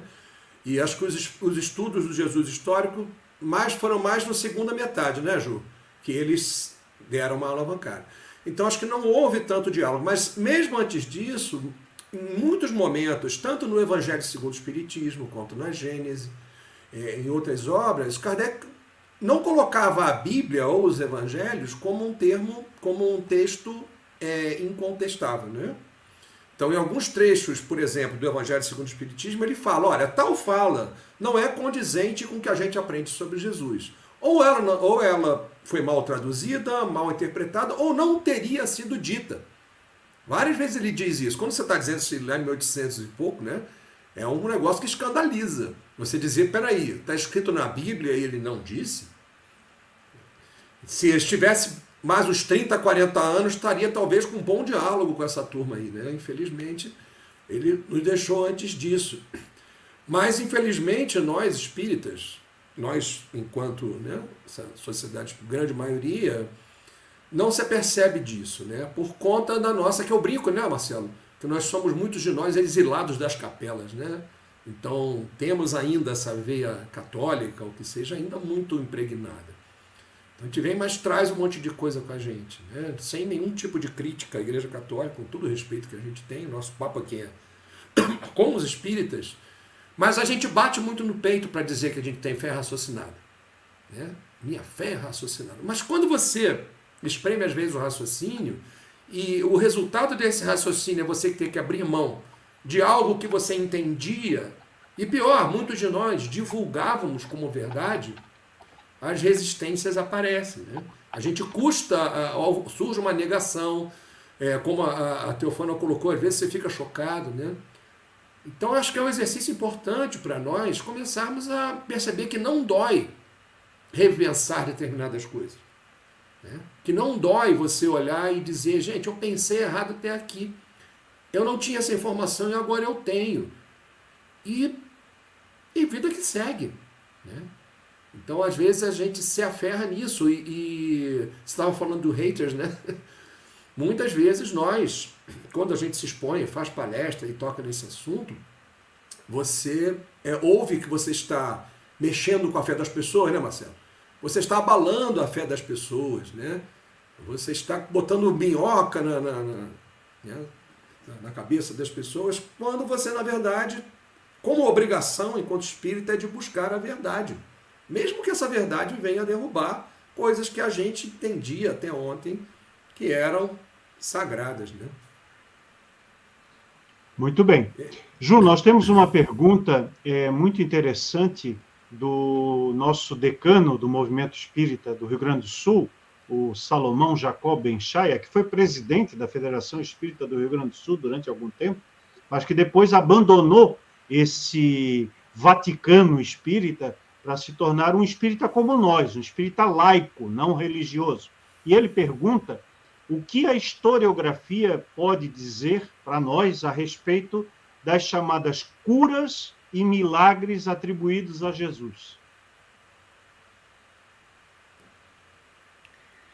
Esse é um dado interessante porque, de novo, a história não trabalha com esse aspecto, porque ela, ele recai no campo da crença, né? o Jesus que cura. Mas o historiador trabalha com recepção. Então, a gente trabalha o quê? Como que isso desencadeou esse elemento da crença em Jesus? É, e as narrativas de cura, essas narrativas de milagres, como é, são comumente chamados, nós lemos pelo filtro da magia, que é um dos estratos mais antigos sobre esse Jesus. É, porque ainda muito cedo, uma forma de traduzir culturalmente Jesus, da o Jesus aramaico, o Jesus histórico, para o Jesus grego, é o elemento da cura. Aliás, diga-se passagem, é isso que vai facilitar muito também o processo de expansão todos os processos de expansão cristãs, elas estão associadas a esse elemento desse Jesus. Vocês podem reparar que nos textos, Jesus ou cura muito ou cura todos. Há um reforço dessa, desse discurso. Por quê? Porque as divindades de cura eram muito famosas na antiguidade. Ah, caiu aqui o, outro, só vou ouvir agora vocês de um lado. O, essas narrativas de cura elas são muito importantes por quê? Nós não temos plano de saúde, não existe Amil, Unimed, sei lá, é Bradesco Seguro, não tem isso na, na antiguidade, não tem um plano de saúde da Galileia, né? Galileia Seguros, isso não existe. Também não existe um SUS, um Sistema Único de Saúde. É, o tema da cura está muito ligado ao tratamento médico, ele está associado aos templos religiosos. Então, é a liderança religiosa que cuida, que trata das mazelas. E ao contrário do que o cinema, principalmente da década de 50, 60, que eu adoro esse esse recorte, principalmente graças à minha mãe, que me fez a minha infância e adolescência inteira assistir filmes da década de 50 e 60. Roma antiga não era aquela coisa clean né, limpa, organizada, ordenada. Não, basta você pegar autores antigos, é, especialmente autores latinos, vocês vão perceber o ambiente sujo, impuro, insalubre que as pessoas viviam. Então, a expectativa de saúde de vida era baixa e, mais do que isso, é, você estava suscetível a todo tipo de doença. Inclusive, é muito comum contextos de epidemias, é, por exemplo, Hermes é uma divindade que é atribuída ao epípeto do bom pastor. O epípeto do bom pastor está associado a, ao ambiente da, da cura e da, da magia. Por quê? É, é, é, segundo Estrabão, um, houve uma epidemia em algumas polis é, ou cidades, né, para facilitar aqui, gregas, e as pessoas recorreram a Hermes, intercederam a Hermes. Hermes curou, livrou do, da epidemia. Então foi prometido que a cada festival, um festival anual, o jovem mais belo da cidade colocaria um, corneiro, um carneiro nas costas e andaria pela cidade, em é, referência ao Hermes, o bom pastor. Ora, esse epípeto do bom pastor também é atribuído a Jesus pelo quê? Uhum. Pela questão da cura. Então, é nesse sentido que a gente lê essas narrativas de cura. E isso é interessante porque é, isso está associado à primeira expansão, muito bem estudado pela Mônica Silvares, que teve até ontem lá no meu canal. Isso também é um elemento que a gente identifica a partir da, de uma guinada do crescimento cristão século III, também por uma forte epidemia, das chamadas epidemias antoninas, então, reparem, é, cristãos trabalharam muito bem com isso. E é, cristãos também, do ponto de vista já de uma análise sociológica da religião, que é o Ron Stark, no livro Crescimento do Cristianismo, eu acho que o Mário até fez parte do grupo de, do livro sobre esse texto no particular. A gente é, vê ali como que a sociologia explica que é, cristãos se foram mais eficientes em se organizar em práticas de tratamento existentes da época. E eles atribuíam àqueles que conseguiam, a partir dessas práticas, que no fundo estão ligados a práticas de limpeza, higiene, a população era imunda, índice de limpeza, saneamento é baixíssimo, coisa que politeístas não foram tão eficientes em se unir. Lembrem-se, também cristãos eram um grupo minoritário, isso também facilita esse processo de eles serem mais unidos. Isso, então, aos olhos de quem está de fora, pô, eles estão sendo mais eficientes. Então, isso impacta também no processo de crescimento, de obtenção de novos adeptos. Então, a cura é estudada nesses dois elementos para gente. Um, perceber como que Jesus, então, é divulgado, inclusive do ponto de vista da representação, epípetos como bom pastor. Ah, uma outra divindade que Jesus vai rivalizar muito é Asclepio, o deus Asclepio, que também é um deus importante da cura. Inclusive, tem muitos asclepeions atestados na antiga bacia mediterrânica. Até a narrativa do tanque de Betesba, se você lê em diálogo com a arqueologia, você vai ver uma referência direta ao deus Asclepio. Na verdade, é um santuário de Asclepio que está sendo descrito. E a prática de cura, como é que se dava num Asclepeion, né? um templo dedicado a Asclepio.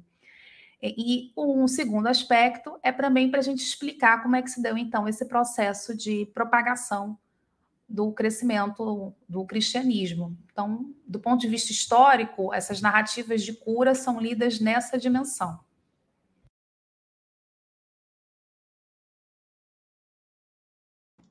Bom, o pessoal da, da técnica colocou o endereço do teu canal, Ju, para que a gente possa continuar fazendo essa parceria, né?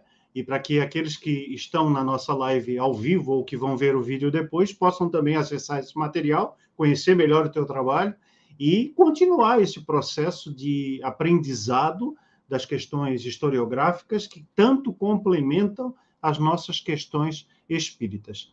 Ju, nós estamos com uma hora e 46 de live, nós costumamos levar as lives até mais ou menos duas horas de duração, até para não cansar os nossos convidados e o público que está conosco fiel. Hoje temos recordes de audiência nos diversos canais e plataformas que estão transmitindo ao vivo essa sexta live do Espiritismo com Kardec. Eu vou encaminhar a última questão para ti e para o Sardinha, e depois nós vamos abrir espaço, então, para as considerações finais de ambos. A pergunta é uma pergunta relativamente simples diante de todas as outras complicadas que nós tivemos hoje. Ufa, né? finalmente! Eu estava cansada aqui de ser. É, eu estou até preocupada, acho que amanhã nem vou sair.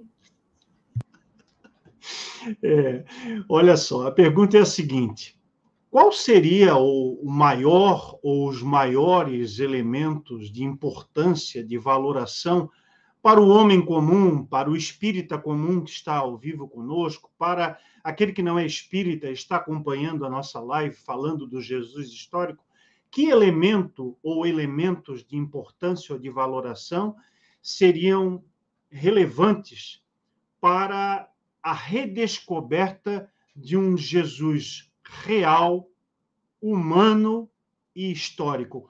Em outras palavras, que impacto causaria isso nas pessoas em geral saírem da ideia mitológica e mística e encontrarem, quem sabe, um homem parecido com as mulheres e os homens do nosso tempo? Olha, eu acho que o, o ponto aí, o primeiro ponto de partida é o, a, o que tanto se busca, a identificação. Finalmente, um, um Jesus tal como nós, que teve suas falhas, suas dores, suas alegrias, suas crenças e que isso motivou a levar a se opor a toda injustiça, a toda igualdade que estava presente no seu tempo. E mais do que isso, um Jesus que não esperou sentado, que correu atrás e que convida outras pessoas a correr atrás com ele. Eu gosto muito da narrativa de Mateus, o final, que apesar de ser teológico, tem algo de histórico. Eis que estarei convosco até os fins dos tempos. Um Jesus que nunca foi. Um Jesus que fala: o reino está dado. O que vocês precisam fazer está aí. Mas, infelizmente, nós temos, e grande parte, graças a Lucas, um, um, uma crença de uma divindade que você deposita tudo. Você não é mais responsável pelos seus atos. Ah, eu traio a minha companheira, o meu companheiro. Eu traio porque eu estou um demônio aqui, mas Jesus uma hora vai me perdoar. E aí eu vou voltar para o caminho do Senhor. Não existe isso. Você que está sendo mau caráter. Você precisa fazer por onde? Ah, eu não consigo emprego, mas Jesus vai me abençoar. Sim, mas você está saindo na rua para procurar emprego? Entende? Então, são questões que eu vejo que há uma, um, uma, um, uma ideia, inclusive o, há uma letra que diz isso. Né? Jesus tem que vir para sempre é o herói, é o palhaço. Ele precisa toda hora vir para resolver o problema dos outros porque você não quer ter a tomada de decisão, você não quer a maturidade de assumir que as falhas e erros, o que acontece na sua vida, é fruto do que você faz ou deixa de fazer. E eu percebo que as teologias, infelizmente, essas teologias fundamentalistas, porque é importante dizer que é um tipo de teologia, uma teologia muito ruim, mas é, é criou esse mau hábito então, voltar a Jesus, a importância de estudar Jesus no primeiro momento é isso.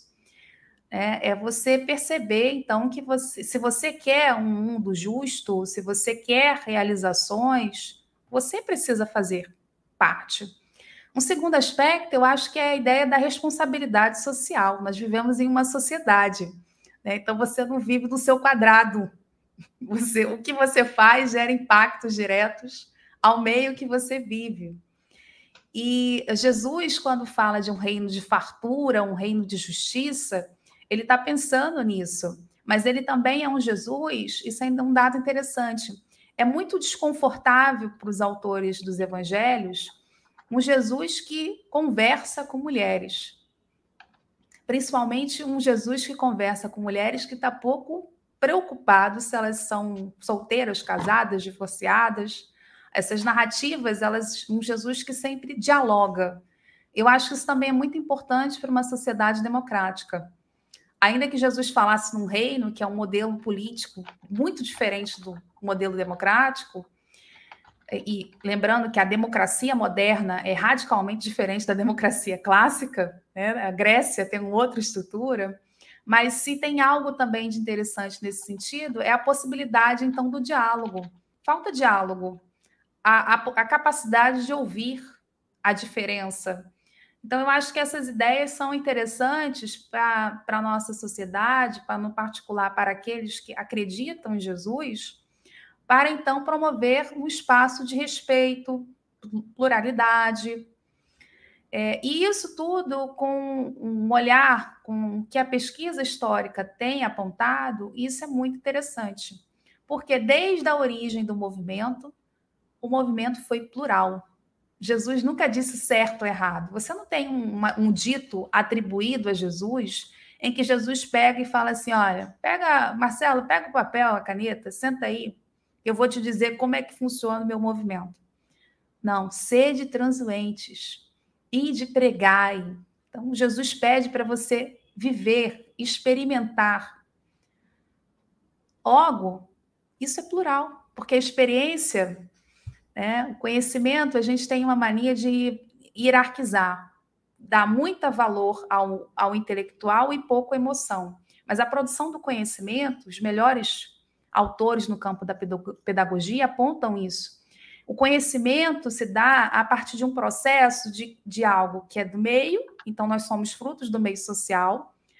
Algo te toca, então você sente aquilo, é o lado emocional. Isso faz com que você desenvolva uma habilidade, te capacite. Ora, é isso que é o movimento de Jesus.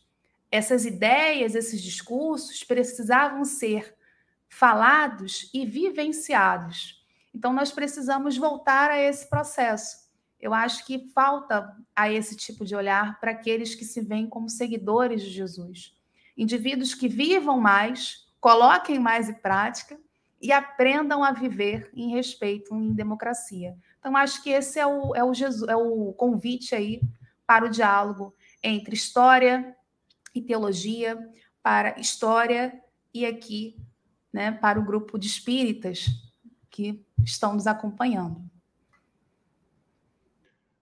Sardinha, esse diálogo proposto pela Juliana, essa redescoberta da essência de Jesus, você vê como possível em médio prazo nessa nossa ambiência espírita? Bom, uma coisa sobre o qual a gente não tem muito controle, né? Eu vejo como possível, que eu já percebo, sim, movimentos. Você vê quantas pessoas estão aqui no chat hoje, né? Felizes. Eu não vi nenhum hater aqui até agora, né? Ninguém aqui questionando, com raiva. Pelo menos se tem alguém com raiva, não se manifestou no chat, né? Eu fiquei até pensando um pouquinho nas minhas falas aqui. Quem olha e não me conhece, parece que eu odeio os espíritas, né? Porque eu só, só fiquei puxando a orelha aqui. Mas eu amo, né? Eu amo, inclusive, os espíritas que pensam como eu, que não pensam como eu, que são espiritólicos, como a gente chama, ou espirigélicos, porque são pessoas como nós somos. Agora, a gente se sente muito no dever né, de falar para a nossa comunidade, chamar a atenção do que a gente entende que deve ser chamado, né? puxar as nossas próprias orelhas. Por isso que quando surgiu um tema que fazia referência a católicos, o evangelho, eu falei, olha, isso não é comigo. Né? Não tem que puxar a orelha, mas, mas dentro de casa, dentro de casa a gente puxa a orelha do filho, né? Então, é, é, eu acho que é importante a gente estar sempre trazendo essas questões que nos façam pensar, porque hoje é, a gente tem visto muito poucos movimentos dentro do movimento espírita que realmente incitem as pessoas a pensar. Eu, quando faço uma palestra, as pessoas vêm falar comigo no final, tudo bem que você fica feliz, ah, que foi lindo, foi bacana, mas quando alguém chega para mim e fala, olha, nunca tinha pensado nisso, aí eu sinto com a dever cumprido. Nossa, me fez pensar numa forma. Eu acho que é isso que a gente tem que estar preocupado, né? E tentar tirar as pessoas de uma zona de conforto que não nos faz bem. Então, é, é, e cada vez que a gente se aprofunda e conhece um pouco mais desse Jesus real, pelo menos para mim, mais esse personagem se torna interessante. Porque, mais uma vez, fazendo uma crítica interna aqui, a gente bate no peito para dizer né, que Jesus não é Deus, que as outras religiões, as religiões entendem né, que Jesus é Deus. Nós espíritas dizemos, não, Jesus é um espírito assim. Mas a gente lida com esse Jesus como se fosse um Deus. Não é, Marcelo? Não, estou doente, Jesus vai cuidar de você. Jesus vai, exatamente como a Juliana estava falando, nós espíritas fazemos, muitos fazem. Né? Vou pedir para Jesus para iluminar, como se ele tivesse que ficar aqui né, todo mundo. Então nós temos ainda, a gente tem que se libertar dessa visão, sabe? De, de embora a gente bata no peito para dizer que Jesus não é Deus, mas internamente a gente lida com ele como se fosse. Até para deixar ele em paz um pouco, né, coitado? Deixar ele viver a vida dele. Então usar a, a autonomia, porque o, como você colocou muito bem, né, Juliana? Tudo, claro, né? É, é, a forma de, do diálogo de Jesus é uma, é uma forma que nos propõe pensar e chegar às conclusões, essa pedagogia né, trazida por ele, que a gente precisa estar atentos né, no nosso dia a dia. Quem é espírita não pode ter medo da realidade. Não pode fechar os olhos e não, não quero ver isso. A gente tem que ver. Mesmo que o que, o que veja jogue para trás velhos, né, velhos conhecimentos. Eu gostei muito da, da chamada que a Juliana fez agora na última fala, né, em relação à, à retórica crente, né, que culpa o demônio por tudo. Saiba, Juliana, que aqui no chamado movimento espírita, os espíritas também têm os seus demônios, né? Eles culpam os obsessores por todos, que são os espíritos desencarnados, né, que estão em contato conosco e que nos influenciam mais do que nós imaginamos, disseram os espíritos a Allan Kardec Marcelo, em O Livro dos Espíritos. Diga, Sérgio. Só completando o que você está falando, eu, eu, costumo falar muito, palestra, que nós espíritas temos dois bodes expiatórios. É o obsessor e a outra encarnação. Né? Aí a gente come aquela feijoada no domingo de 40 graus, se passa mal, ah, que na outra encarnação são sempre quem bota a culpa de tudo, nunca são as nossas escolhas.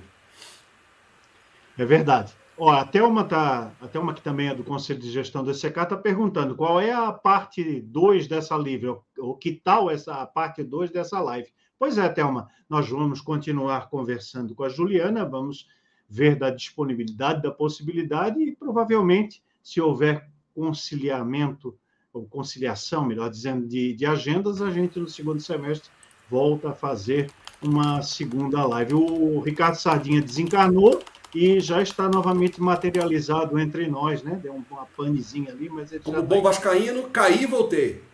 É, pois é. Boa essa.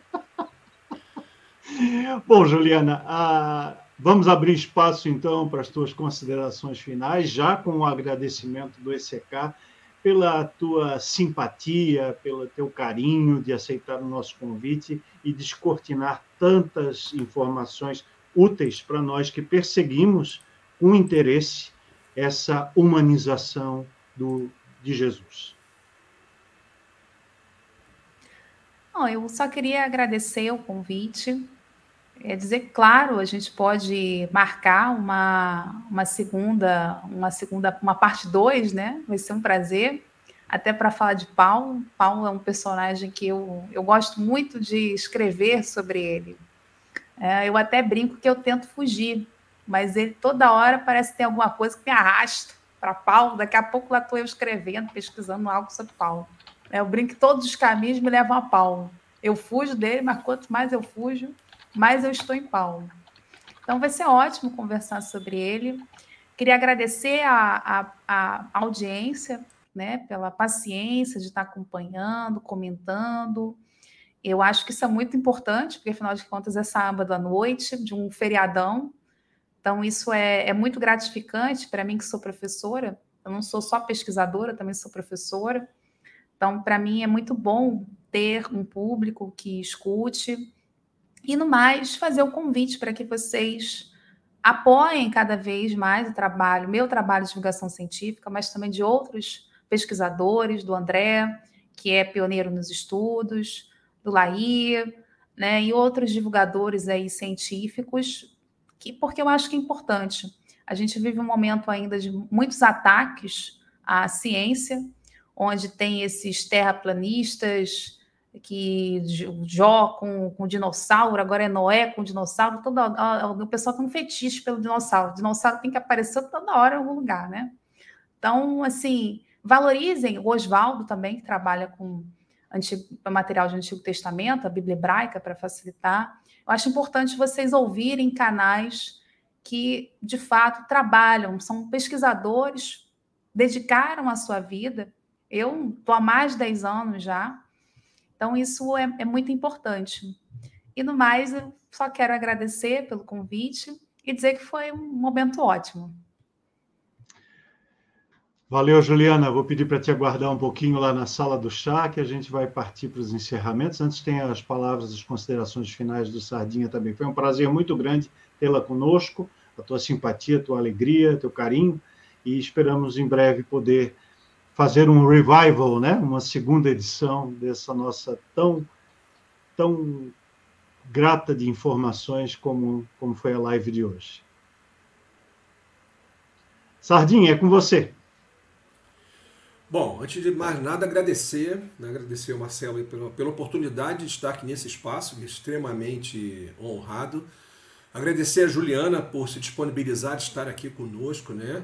E realmente, ó, ainda tem um gostinho de quero mais, né? Estava falando aqui de Paulo, ainda tem Judas, tem Madalena. Igual aquelas séries, né? Que você deixa o próximo episódio ali no ar para ver o que vai acontecer. Tá? É isso, pessoal. Muito obrigado mesmo. Agradeço a todos, todas as pessoas aqui da live, da, da, do chat que estiveram aqui conosco. E até a próxima. Valeu, Sardinha. A gente reconhece todo o esforço desse nosso companheiro, as pesquisas, os trabalhos, as provocações que o Sardinha faz na, na, nos nossos bastidores, no dia a dia do ECK, e é importante valorizar quem está imbuído dos mesmos propósitos, que é fazer um espiritismo mais horizontalizado, mais aberto à dialógica, à dialética, permitindo com que a gente possa ampliar os nossos conhecimentos, sobretudo agora que vencemos um período negro de obscurantismo, mas que ele ainda possui alguns reflexos e precisa de toda a vigilância da nossa parte e todo o esforço para que nós realmente democratizemos o acesso à informação, ao conhecimento e a participação, não só no chamado segmento espírita, mas na nossa sociedade em geral. Aguarda um pouquinho lá, Sardinha, nós vamos encaminhar aqui o um encerramento. Pedir para o pessoal da técnica colocar aí na lousa, na tela, a nossa próxima live. Aí, minha gente, olha só, quem faz a cabeça dos espíritas no século XXI? É essa a nossa temática para o dia 13 de maio, outra data importante aí na nossa configuração planetária, na nossa configuração do nosso Brasil, num Brasil mais plural, um Brasil mais acolhedor, um Brasil mais respeitoso da ideia de isonomia entre todos os seres que estão hoje encarnados no nosso planeta.